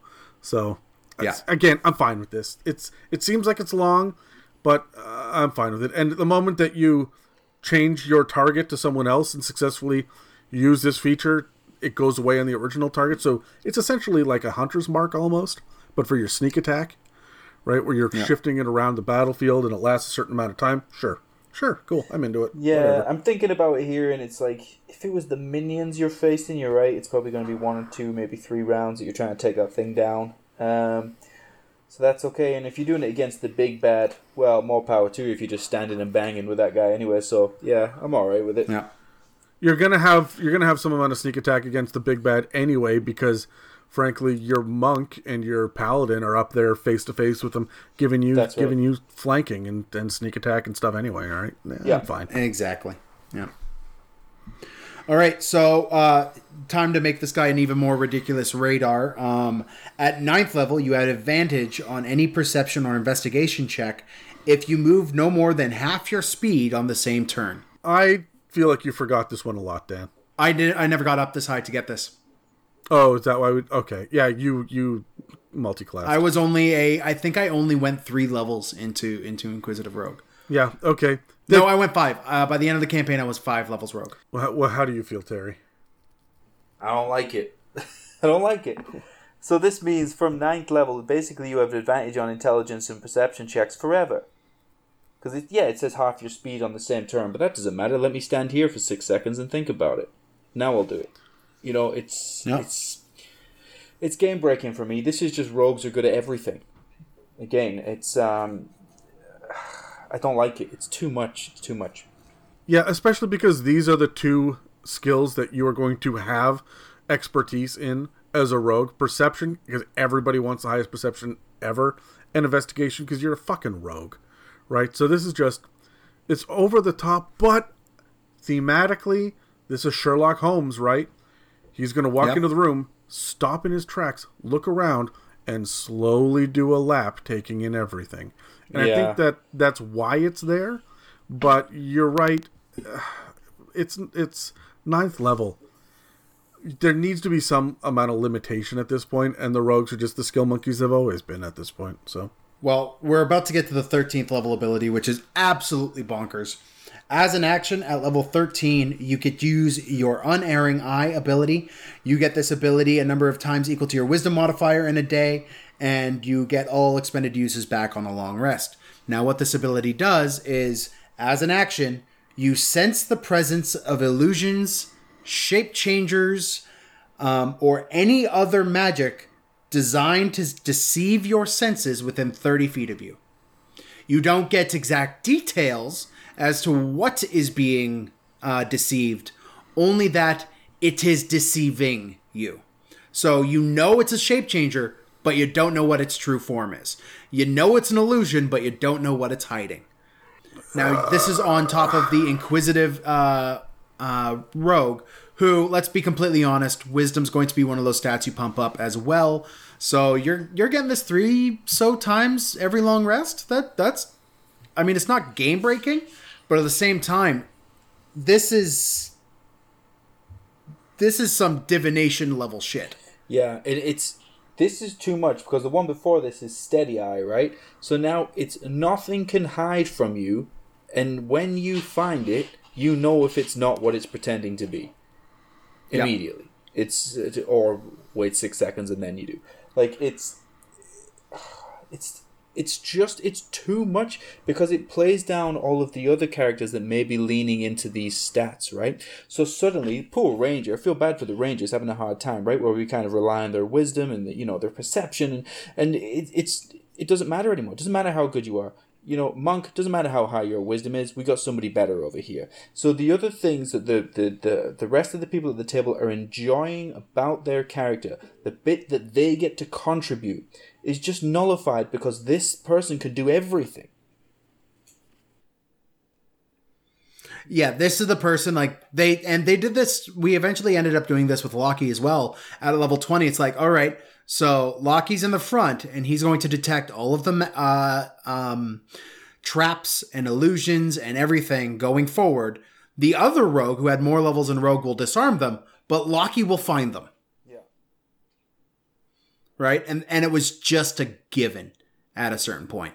I actually don't mind this ability too much because there's far too little that just you know destroys the illusion. This doesn't destroy the illusion. This doesn't um destroy the shape changer. This makes you the the tip top detective who could say something's not right and it gives you the focus to be then be able to ask the proper questions to get past whatever the illusion, whatever the deceit that is hitting you. All right, think- hold on. I, I'm gonna chime in. I'm gonna chime in on this one. Look, um, the unerring eye. As a dungeon master, this gives me the opportunity mid tier three, so things are really ramping up now, to add a level of complexity to my puzzles and traps and my illusions and other things that I might not put in if I don't have uh, someone who's a Sherlock Holmes in the middle of the of the party.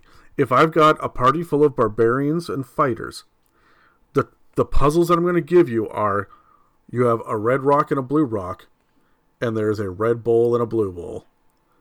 And I will sit back and wait 45 minutes for you guys to figure this the fuck out. However, the red rock and the blue bowl, right? fuck off, Dan. However, there is with with this kind of character and the ability to see through it.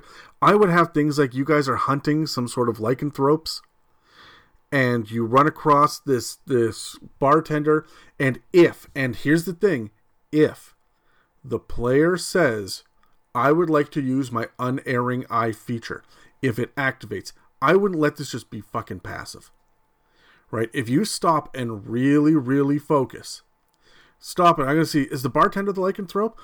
And I'm going to say, you know that he's not acting like a normal dwarf does. There's something suspicious going on here. Well, it's actually a doppelganger. You just can finally uh, like see that there's other things here. I'm adding an extra level of complexity to make up for this to make a more fleshed out campaign. If there's an inquisitive in the party, I have to think more complicated. There has to not just be a reason why behind everything so that I've got an answer, but there has to be a certain level of chess that I'm playing with their abilities. I don't mind that as a DM, but it takes a lot of effort. Yeah. Yeah. I would agree in the sense that yeah, they need to say if they're using their unerring eye ability in the same sense that I expect the barbarian to tell me that he's going into a rage, or, or for the fighter to tell me they're using their second wind. Me as the DM, it's not up to me to remember all of your abilities or decide when you want to use them. So I think Adam, you're right in that it's up to the player to say that they would like to use this ability. Yeah, my my thing here is that it takes an action to do this, which means you have to activate this. This is like Yeah. your danger sense, right? Um, or or what's what's the one where your favorite enemy or or whatever it is, where where you or, or what's the one where you can sense if there are fae and celestials nearby and shit. You have to activate that. It's not just up and running.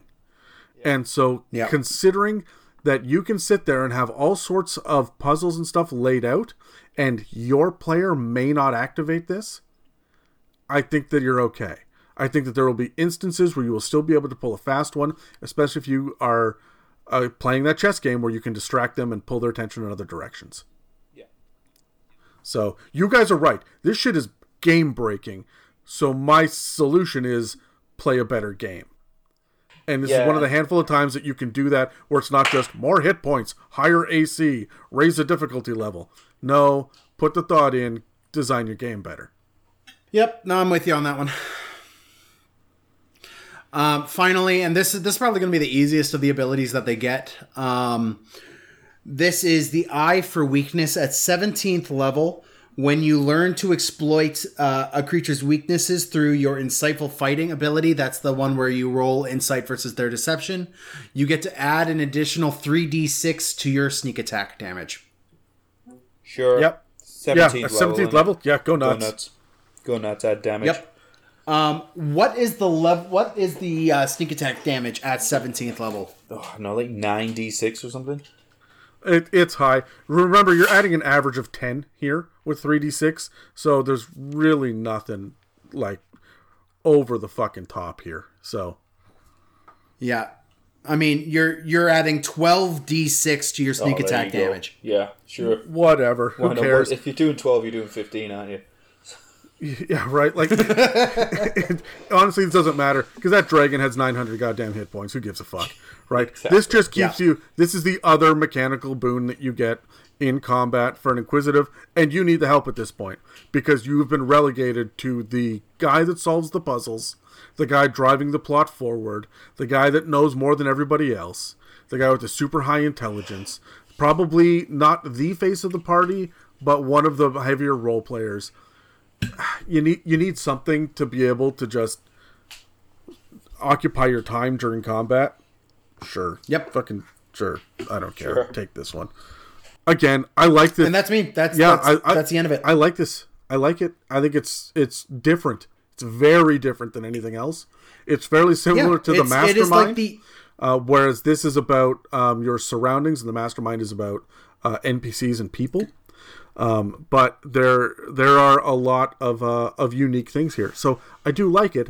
I think that you guys are right. It's super overpowered, and it just it it makes it more difficult for some of the other players to engage.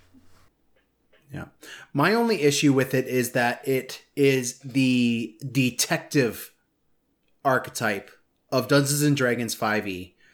No other off the top of my head archetype or subclass or anything else in all of D&D except for maybe a divination wizard is going to be able to determine the the amount of lies and be the better quote unquote detective in the group.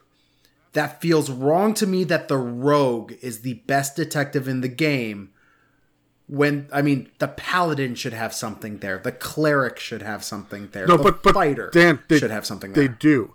There's still trickery domain. There's still knowledge cleric. There's still mastermind rogues. You still get zone of truth if you're a divine caster. There's other stuff going on. I think that there's even a bunch of mind reading bullshit going on with some of the warlocks. Right there is well yeah i mean that there's yeah. there's stuff you can be other kinds of detectives, but this one is definitively. You're right, Sherlock Holmes. Okay, uh, any final thoughts on that one before I I launch into mine?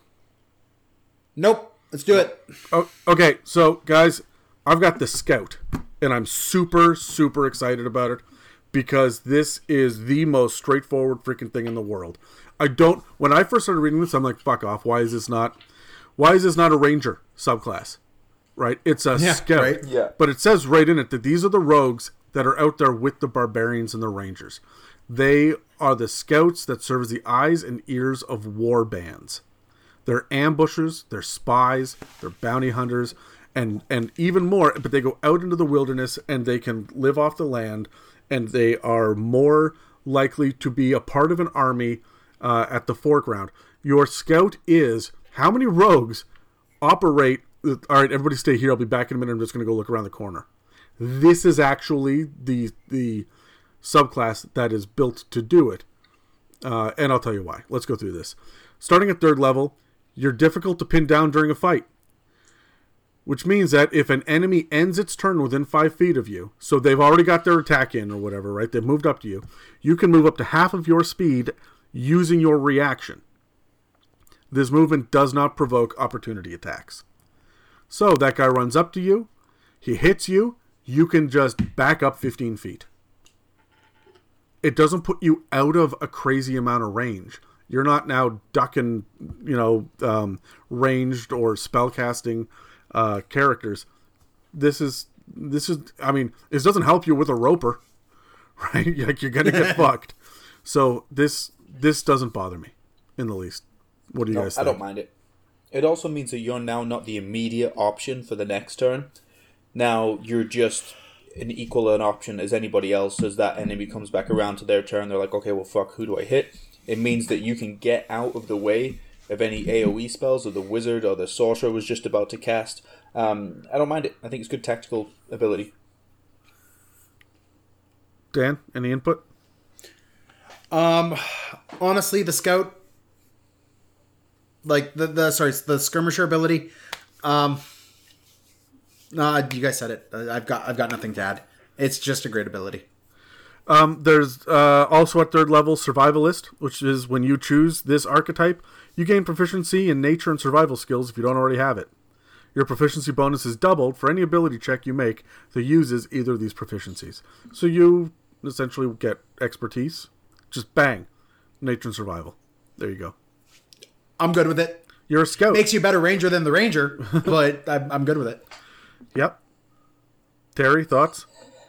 Um, I like it because it gives you a little bit of. Uh, it's like what you were saying right at the start, right? It's kind of ranger-ish, so it gives you a little dip into ranger, but it allows you to play the type of character that you want still. If you don't want to go full ranger, where we know from our ranger episodes, where you're kind of like, okay, look, I don't really want this to be me. If you do want to be more combative, more kind of sneaky peeky rogue style, it gives you a little dip into that, um, but it's not game breaking, so I don't mind it. Yeah, you never want to go full ranger. um, at ninth level, you get superior mobility, which is just that your walking speed increases by 10 feet. Which means that if you can dash, um, then you are going to get an extra 20 feet. Um, but if you have a climbing or swimming speed, this increase applies to that speed as well. Interesting. So, let me break this down for you. Your base walking speed, we're going to say, is 30 feet. At ninth level, it becomes 40 feet, which means you can dash um, as a bonus action for uh, for up to 80 feet. If you use your action to dash as well, you can go 120. You used to go 90, so you're fast.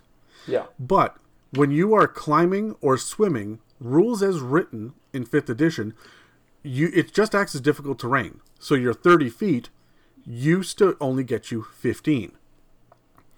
So This gets you 25. this gets you 25. Doesn't get you 20. It doesn't go up to 40 and get halved. Right? It it's it, no, it's more than that. It makes it 30 because your um your walking speed is 40, right? Which means that you move at half speed. So that's 20.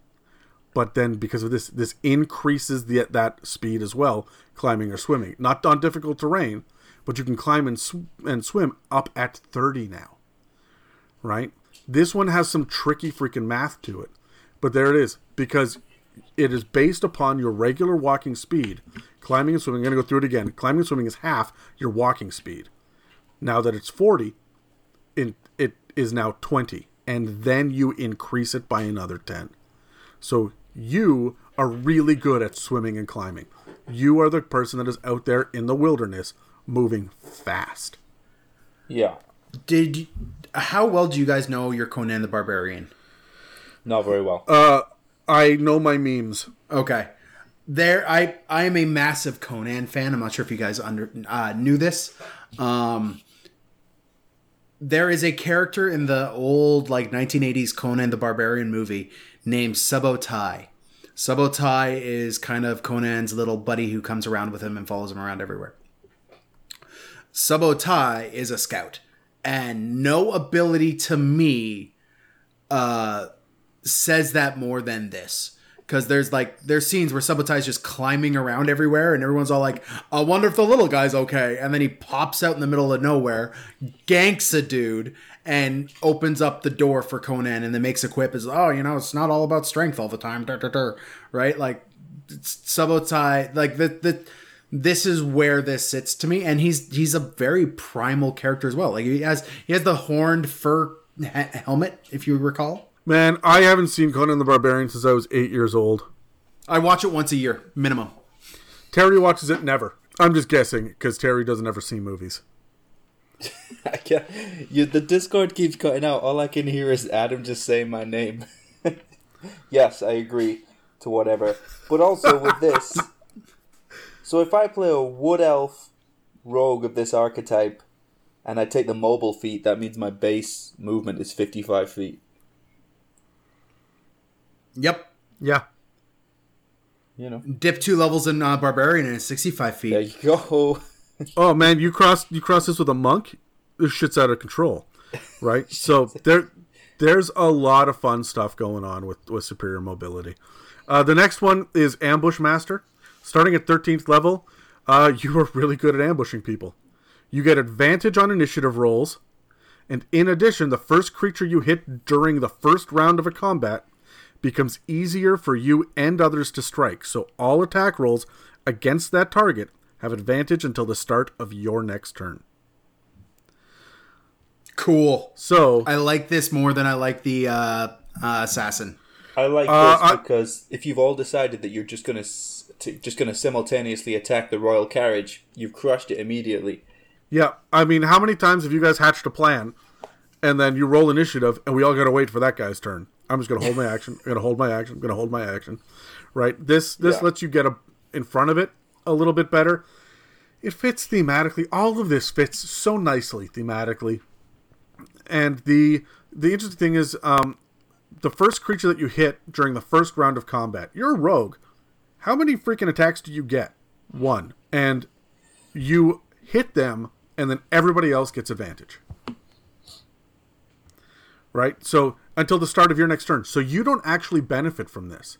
You go first, you hit them, probably with sneak attack, let's be honest. Because you're going to get a bit of a surprise round nine times out of ten. And then um, everybody else is is going to benefit from that as well. I think this is a lot of fun. I'm not sure I like it more than the, what the assassin can do. I think that I there's a lot of that there's a lot of stuff that uh, is very similar to this with the Gloomstalker Rogue as well, which is on the first round of the first turn in combat. You can do this and this. I like that it's conditional. I like I that like this it- is hit hard Sorry, and fade away. But this is also what some people want the ranger to be, right? You want that that guerrilla warfare style, like cam and concealment in the woods, shooting people from the trees type character, and it's not quite what we get with the ranger, and it's not quite what we get with the fighter. So this scout rogue gives us that. I would love this character. Any thoughts, Dan? Again, I'm I'm loving every step of this. I mean, it makes sense as a scout that the scout is the guy who's setting up the ambush. Just makes sense. Yep. The last thing that you get at 17th level is a sudden strike. You can strike with deadly speed. If you take the attack action on your turn, and obviously, I mean, you will, uh, you can make one additional attack as a bonus action. So now this is going to stack with your ambush master. The bonus action attack that you get can benefit from your sneak attack even if you've already used it this turn. But you can't use your sneak attack on the same target more than once in a turn. So you can appear out of nowhere, stab two guys before, like, because you're first in initiative, and the first one that you hit, everyone else is going to have advantage on on hitting as well until the end of your next turn because of this of this ambush master ability as well. So sudden strike actually stacks quite nicely with um with the rest of uh, what you have going on with this character. How do you guys feel about this one? I like it because this feels like the build up to if you're making your way towards the citadel or the tower or whatever you're making your way towards and you ha- you know you have to get there before you get there you have to get to Mordor before you make your way through this feels like before you get to the tower this feels like this character feels um, justified and useful because they're the people that are getting you there. You're sneaking up on people, taking the enemies out, and not getting seen. And I think you know, as a capstone ability here for for this archetype, I think it's a lot of fun. I mean, at seventeenth level, there's no real downside. You can't say this is overpowered. It's perfectly fair. This character feels useful. They feel powerful, and they feel like they're doing their bit. So I got no problem with it. Yeah. For for me, um, I want to make a very important distinction. Um, almost every class, especially a rogue, gets the ability to attack as a bonus action. Um, this is not a bonus action attack. This is an attack as a bonus action. So, um, the way I would rule this as a DM is um, it is a normal attack in every way, shape, or form. You get your full modifier uh, damage uh, with with your attack. You get full proficient, like all of that. You don't have to worry about two weapon fighting for this for this specific attack. Um, and the rules for two weapon fighting for this attack. This is just another attack that takes up your bonus action. Um, and and that that that's an important distinction you got to make. Um, The, sorry, the, The sorry. The other thing, to- the other thing too is now you because this is an additional attack action, and not you know your offhanded attack. You don't have to use a light weapon. yeah, you could walk up. Well, you have to use a light weapon to sneak attack. I think. No, finesse. Okay, yeah. So you got to use a finesse weapon at the very least to sneak it's, attack. It's finesse or ranged. Okay. Well, either way. Oh, or ranged. Oh shit, that just opened this up. Yeah. Because now you're doing this from the trees. Yeah. No, I'm on board. Yeah, I like it.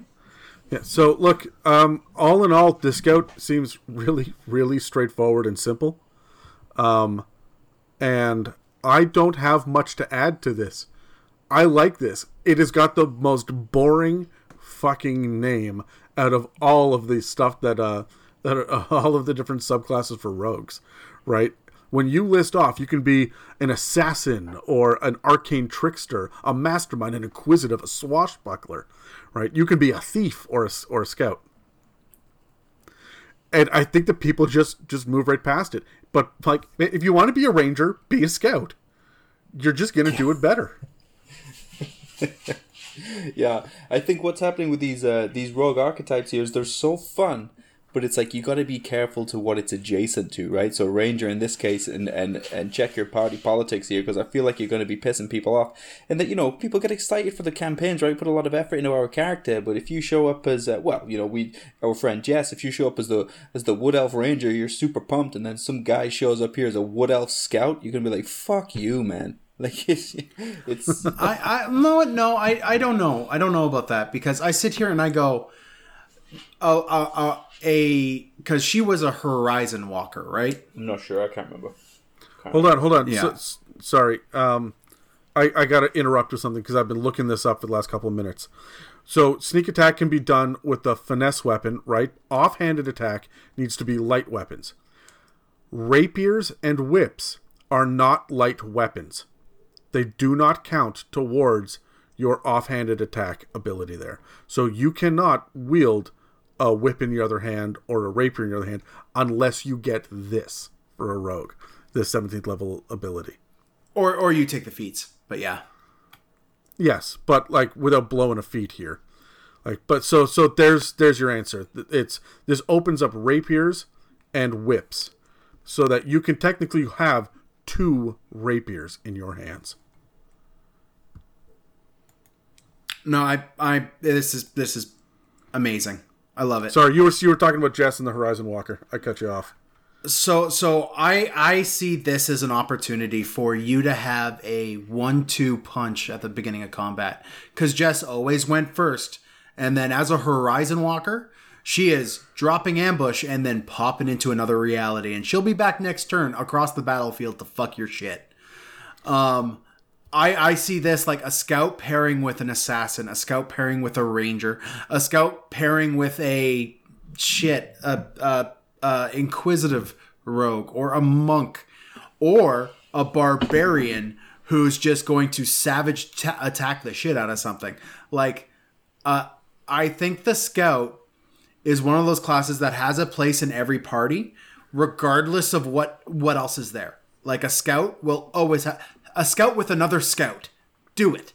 They both have a place. They're both unique. They're both awesome characters. Yeah, Yeah. look, here's here's the thing about the scout, and uh, like I just want to talk about about initiative for just a moment here. It's not going to work every every time you're, it's rolled. Um, so you do get uh, advantage on initiative rolls, not until level thirteen, right? And it does put you up there. And there are other there are rangers that get it. There are other subclasses that get uh, bonuses to uh, to initiative.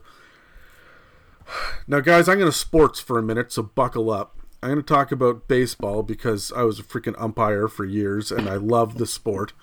Um, and I'm one of the handful of people left alive that actually gives a shit about it. But um, at least in Canada. Um, but the thing about about baseball is that when you set your batting lineup, it really matters who goes first and in what order.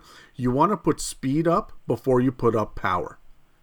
Because you want the powerhouse to come in and hit the home run when the bases are loaded. You want your first couple of people to be able to get on base, they need to be fast. They need to be able to get onto the bases and they need to stay there. They need to progress around so that the big heavy hitter can finish off this inning. It's the same thing in initiative here. Having the guys go first to set up the battlefield conditions so your barbarian or your paladin can walk in and wreck house on their turn is going to drastically change the outcome of how your uh, of how your party is going to be as far as it being effective. And honestly, as a dungeon master, if everybody said, "Look, we have control of the situation. We're not surprised. We know this is going to happen.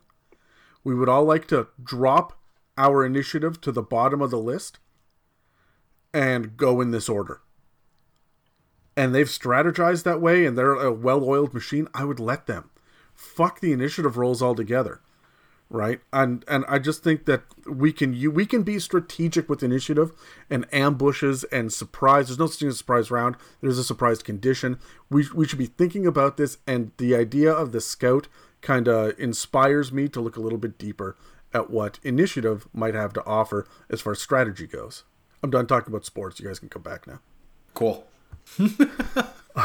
all right so um, before we get into our unique builds let's uh, cut to a quick shout out and see what whoever this person has to say about whatever they like.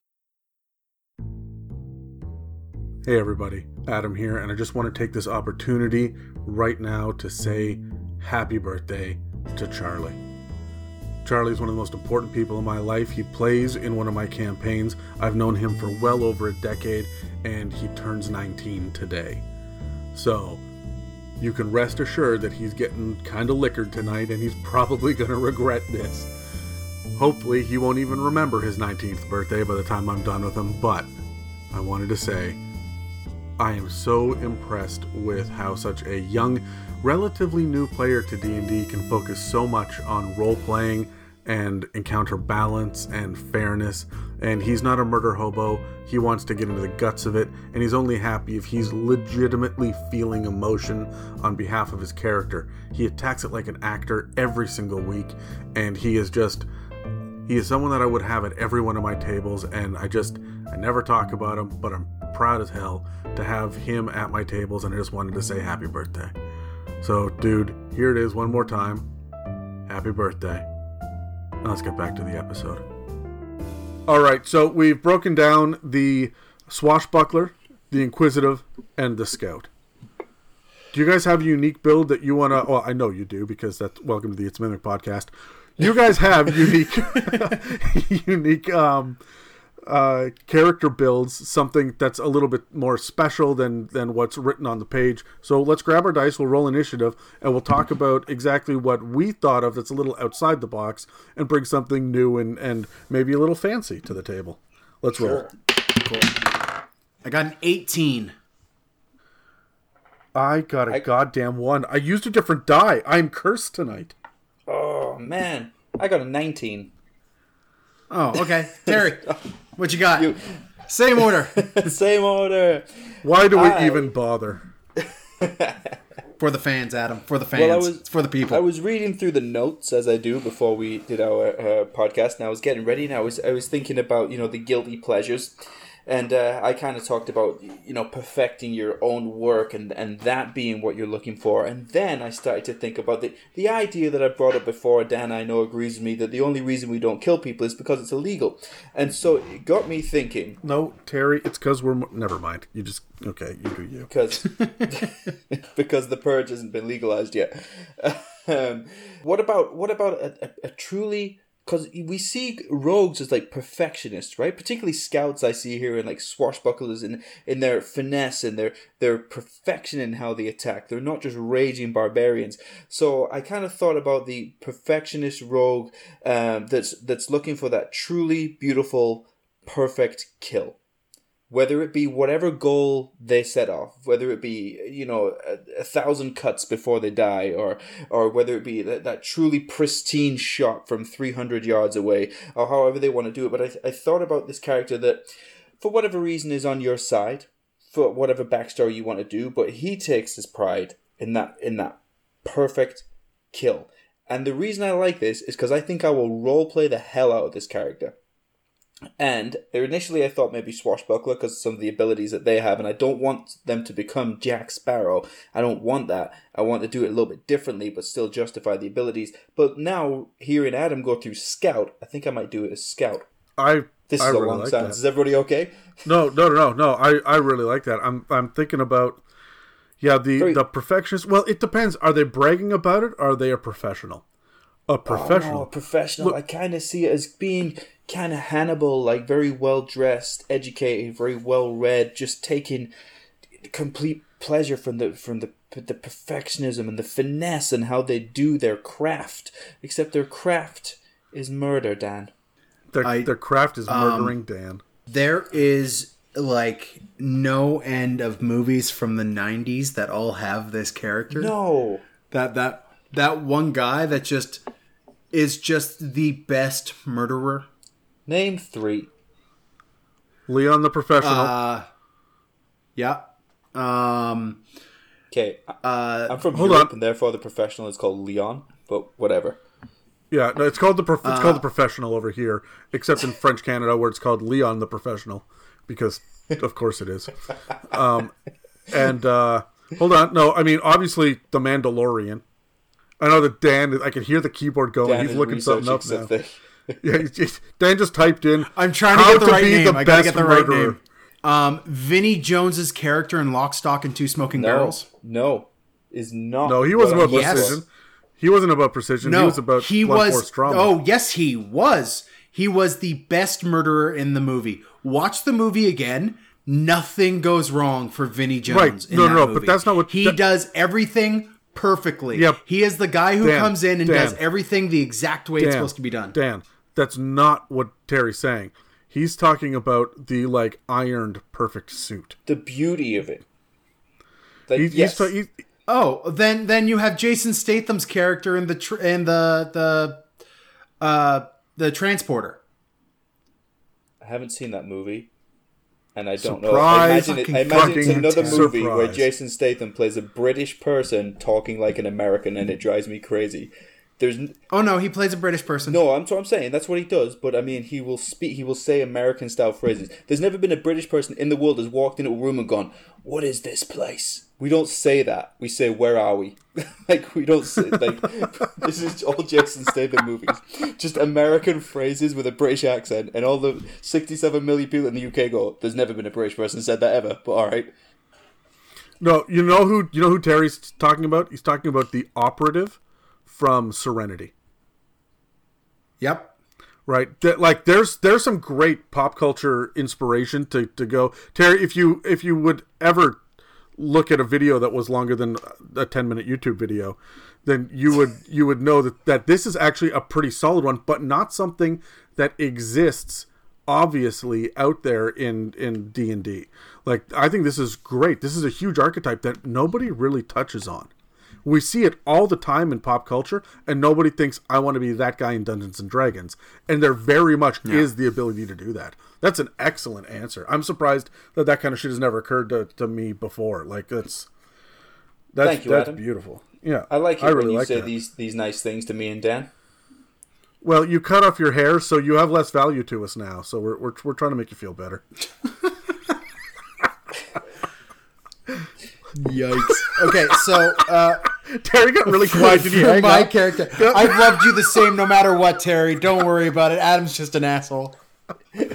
Um, so uh, my character, I honestly, I was gonna phone it in, and I was gonna do, yeah, just get that Battle Master uh, Inquisitive Rogue going. It'll be fun. It's lots of fun because I just got through a uh, campaign with that.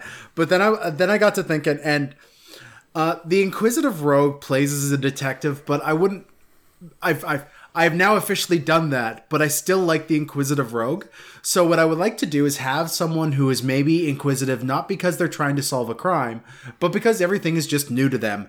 So I would like to play an Eladrin Inquisitive Rogue who is here and he's taking the time during combat to kind of look at things and and observe because this realm is weird and everyone moves so weird here and what are these buttons that everyone is wearing and like this is the character This is uh this is like Harry Potter, the wizards playing the muggles. Like your your character's gonna come out in a scuba diving suit with like a fascinator on or something. my my character is literally Ron Weasley's father Yeah. who's just fascinated by the, the the simple people that don't have magic oh my god Like, like so so but this is the inquisitive rogue. Like he's there and he's like oh okay you move far slower than everyone on my realm. So i know that your swing's going to go there so that's where my sneak attack comes from. But i'm going to i'm going to you're going to try to deceive me on this? My brain's moving faster than you are. So how about no. Or just finds, Right, so he's just not- finds the Big Bat's outfit hilarious, and so the whole monologue Yeah. scene is just derailed because this character. and and like this in, instead of being like that drug addicted uh traumatized detective who's been on the force for years and seen some shit no this guy has seen nothing and wants to see it all like it. and is just observing as he goes through the uh, campaign That's truly inquisitive. I like it. Ah, my God, I would punch this character in the fucking throat. I have seen you play characters that are very similar to this, including a Minotaur cleric of death or whatever it was. What was he? He was a monk, wasn't he? Well, what was he? uh, well yeah no he was a death monk he wasn't he wasn't He would Um, he, uh, he would just stop and see the unique and interesting ways of that people die because he's never seen that before and he really wants to do that and he's just super interested in this thing. I've seen you play the super interesting character a thousand times, Dan, and I just more than gnomes, that's the one I'm tired of. I just want you to play someone that that already knows something for fuck's sakes. I did. Know what I know what Adam? I did that. I I rolled Rezu, who was just fucking battle weary and and didn't want anything to do with anything, and then he turned him into stone and stopped the campaign. Ah, he's back. What are you bitching about? All right, so Rezu's back. Yeah, we got to get you up, Terry.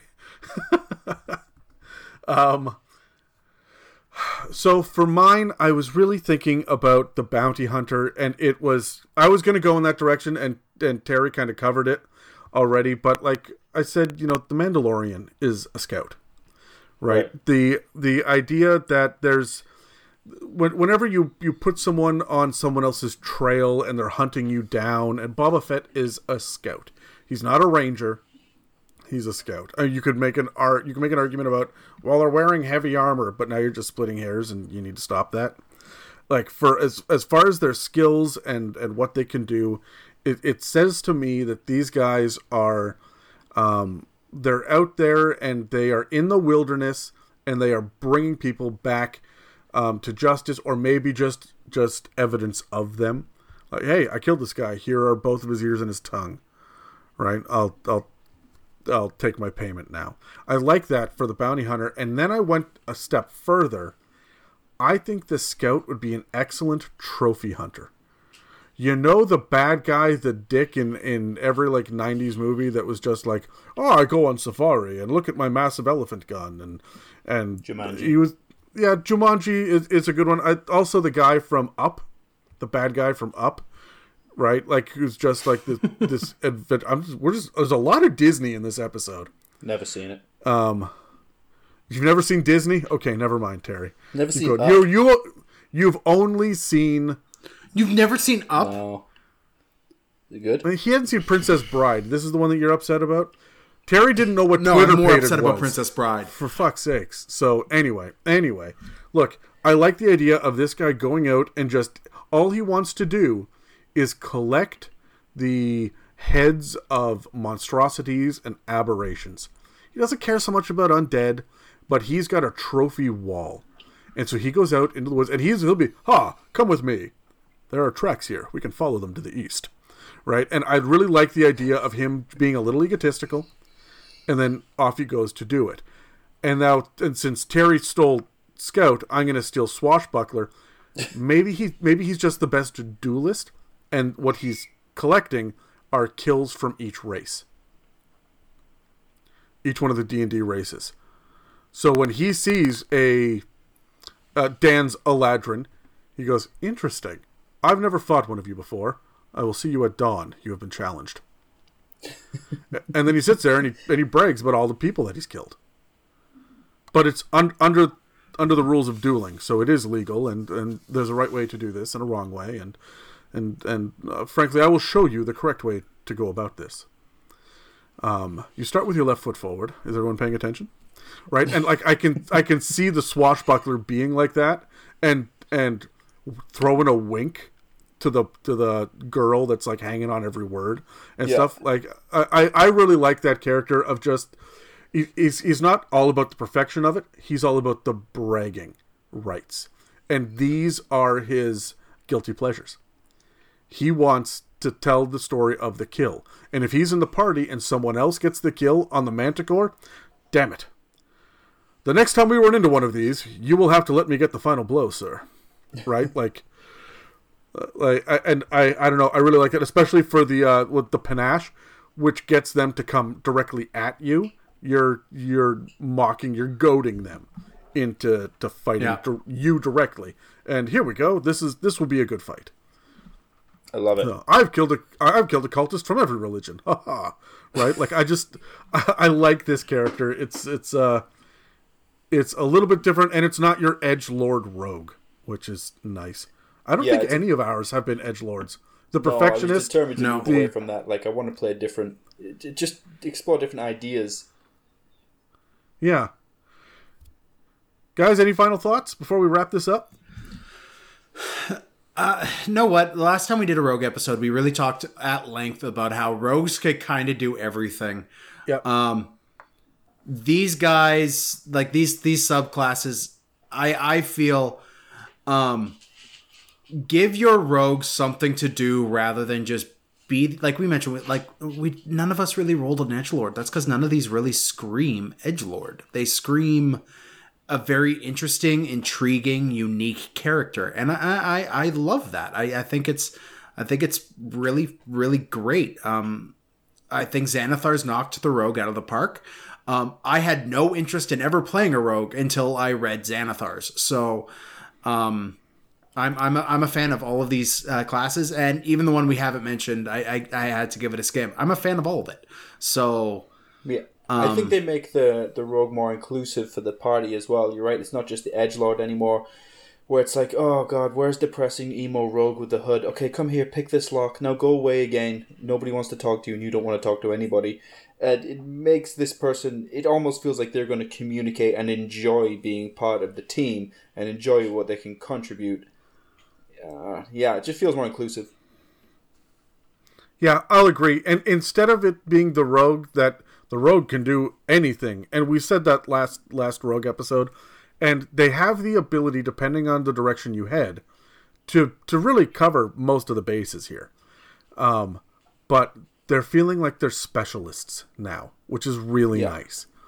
Um, and uh, I've come to really appreciate that. The other one, the other class where you say, "Hey, I, I'm a cleric," that means okay, great. Which cleric are you? Because they're also radically different, and you can do anything with the cleric, right? But each one has its own specialty. I really like that about the rogues, Xanathars. I think you're right, Dan. Absolutely fucking nailed it. This was right, and as powerful as they are, I feel like these subclasses are not only balanced against the party as a general rule, they're also appropriately balanced against the base class, and they're also appropriately balanced for their level, which is a little rare. So, I feel like they've spent a lot of time on rogues, and I'm I'm I'm really happy with it. All right, well, that's it for this week's episode on Rogues. I mean, you guys can find us on iTunes, Spotify, and YouTube, as well as dozens of other podcast apps. You can also find us at www.itsamimic.com or email us at info at itsamimic.com. Thanks for listening to the It's a Mimic podcast, and make sure to check us out next week when we're circling back to cover more wizards. You've reached the end of another episode of the It's a Mimic podcast. Connect with us at itsamimic.com. Don't forget to subscribe and hit those share buttons. Thanks for listening, and see you next week.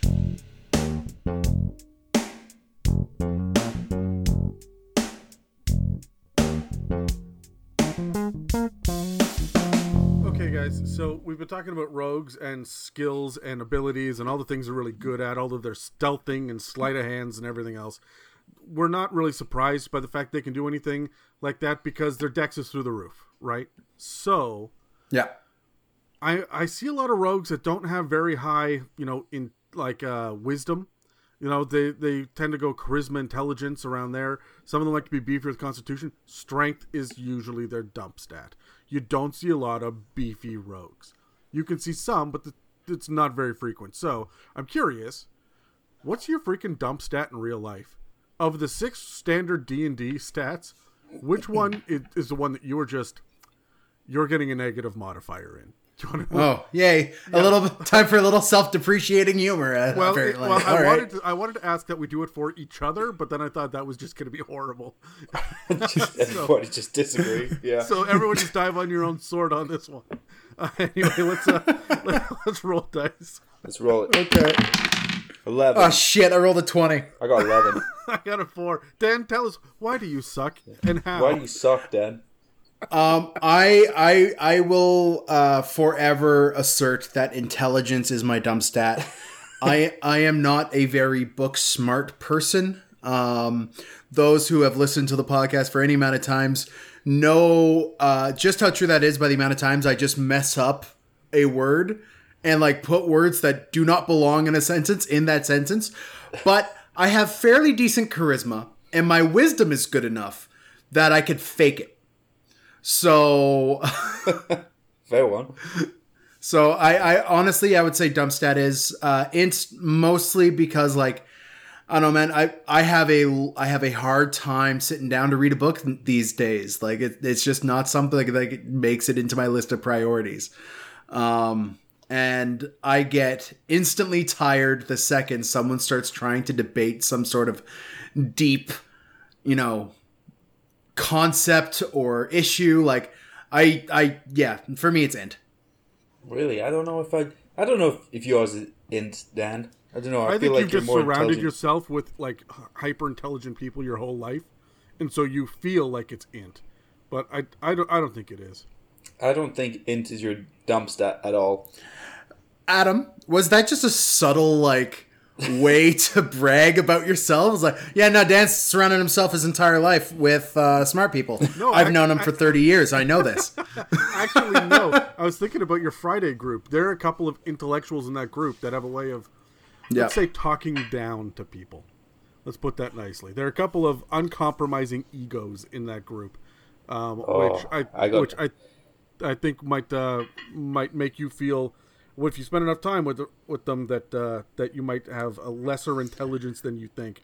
But honestly, Dan, Yep. you have got such a you can talk about things that I, that I can't. Music um, is one of them. You're highly Yeah, I did get in a forty-five minute discussion today about ranking my favorite guitar artists. Yeah, exactly. You can talk about, of course, Yeah. theology, right, and multiple editions of D and D. You are you are very intelligent with what you give a shit about, which is kind of like how you put ranks into knowledge, like which which skill. I mean, I just I just said freaking three point five. You got three point five on us here. Yeah, I did. Putting ranks into skills, eh? yeah Ooh. yeah no but- Getting all tingly. no, no, no. Say it slower.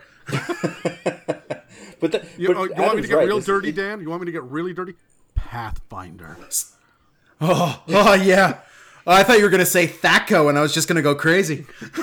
Adam, Adam's right, Dan. I'm, you can have that that argument about intelligence in different ways all day long, but I mean, there's plenty of people that I know in my life are academically very intelligent in some degrees, but in a lot of ways they're fucking stupid. That for things that are obvious to me, they can't get a grasp on, and I think it's just because intelligence is in different ways. Dan, I don't think intelligence. I know this is just a game, but I don't think intelligence is your dump stat. I think you're. I think you're playing yourself down there.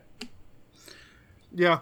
Yeah, Did this I- just I become a like let's let's let's pump Dan's ego minute? I'm not complaining. This is continue. intervention. This, is good for me. No, no, no, no But- because we're going to talk about your charisma now, Dan, and shit's going to get real. oh no. All right, Terry. so moving on, who rolled next? Terry, I what do you rolled next. Mine is uh mine is dexterity, and I'll tell you why in a lot of different ways. I am I am not very flexible at all.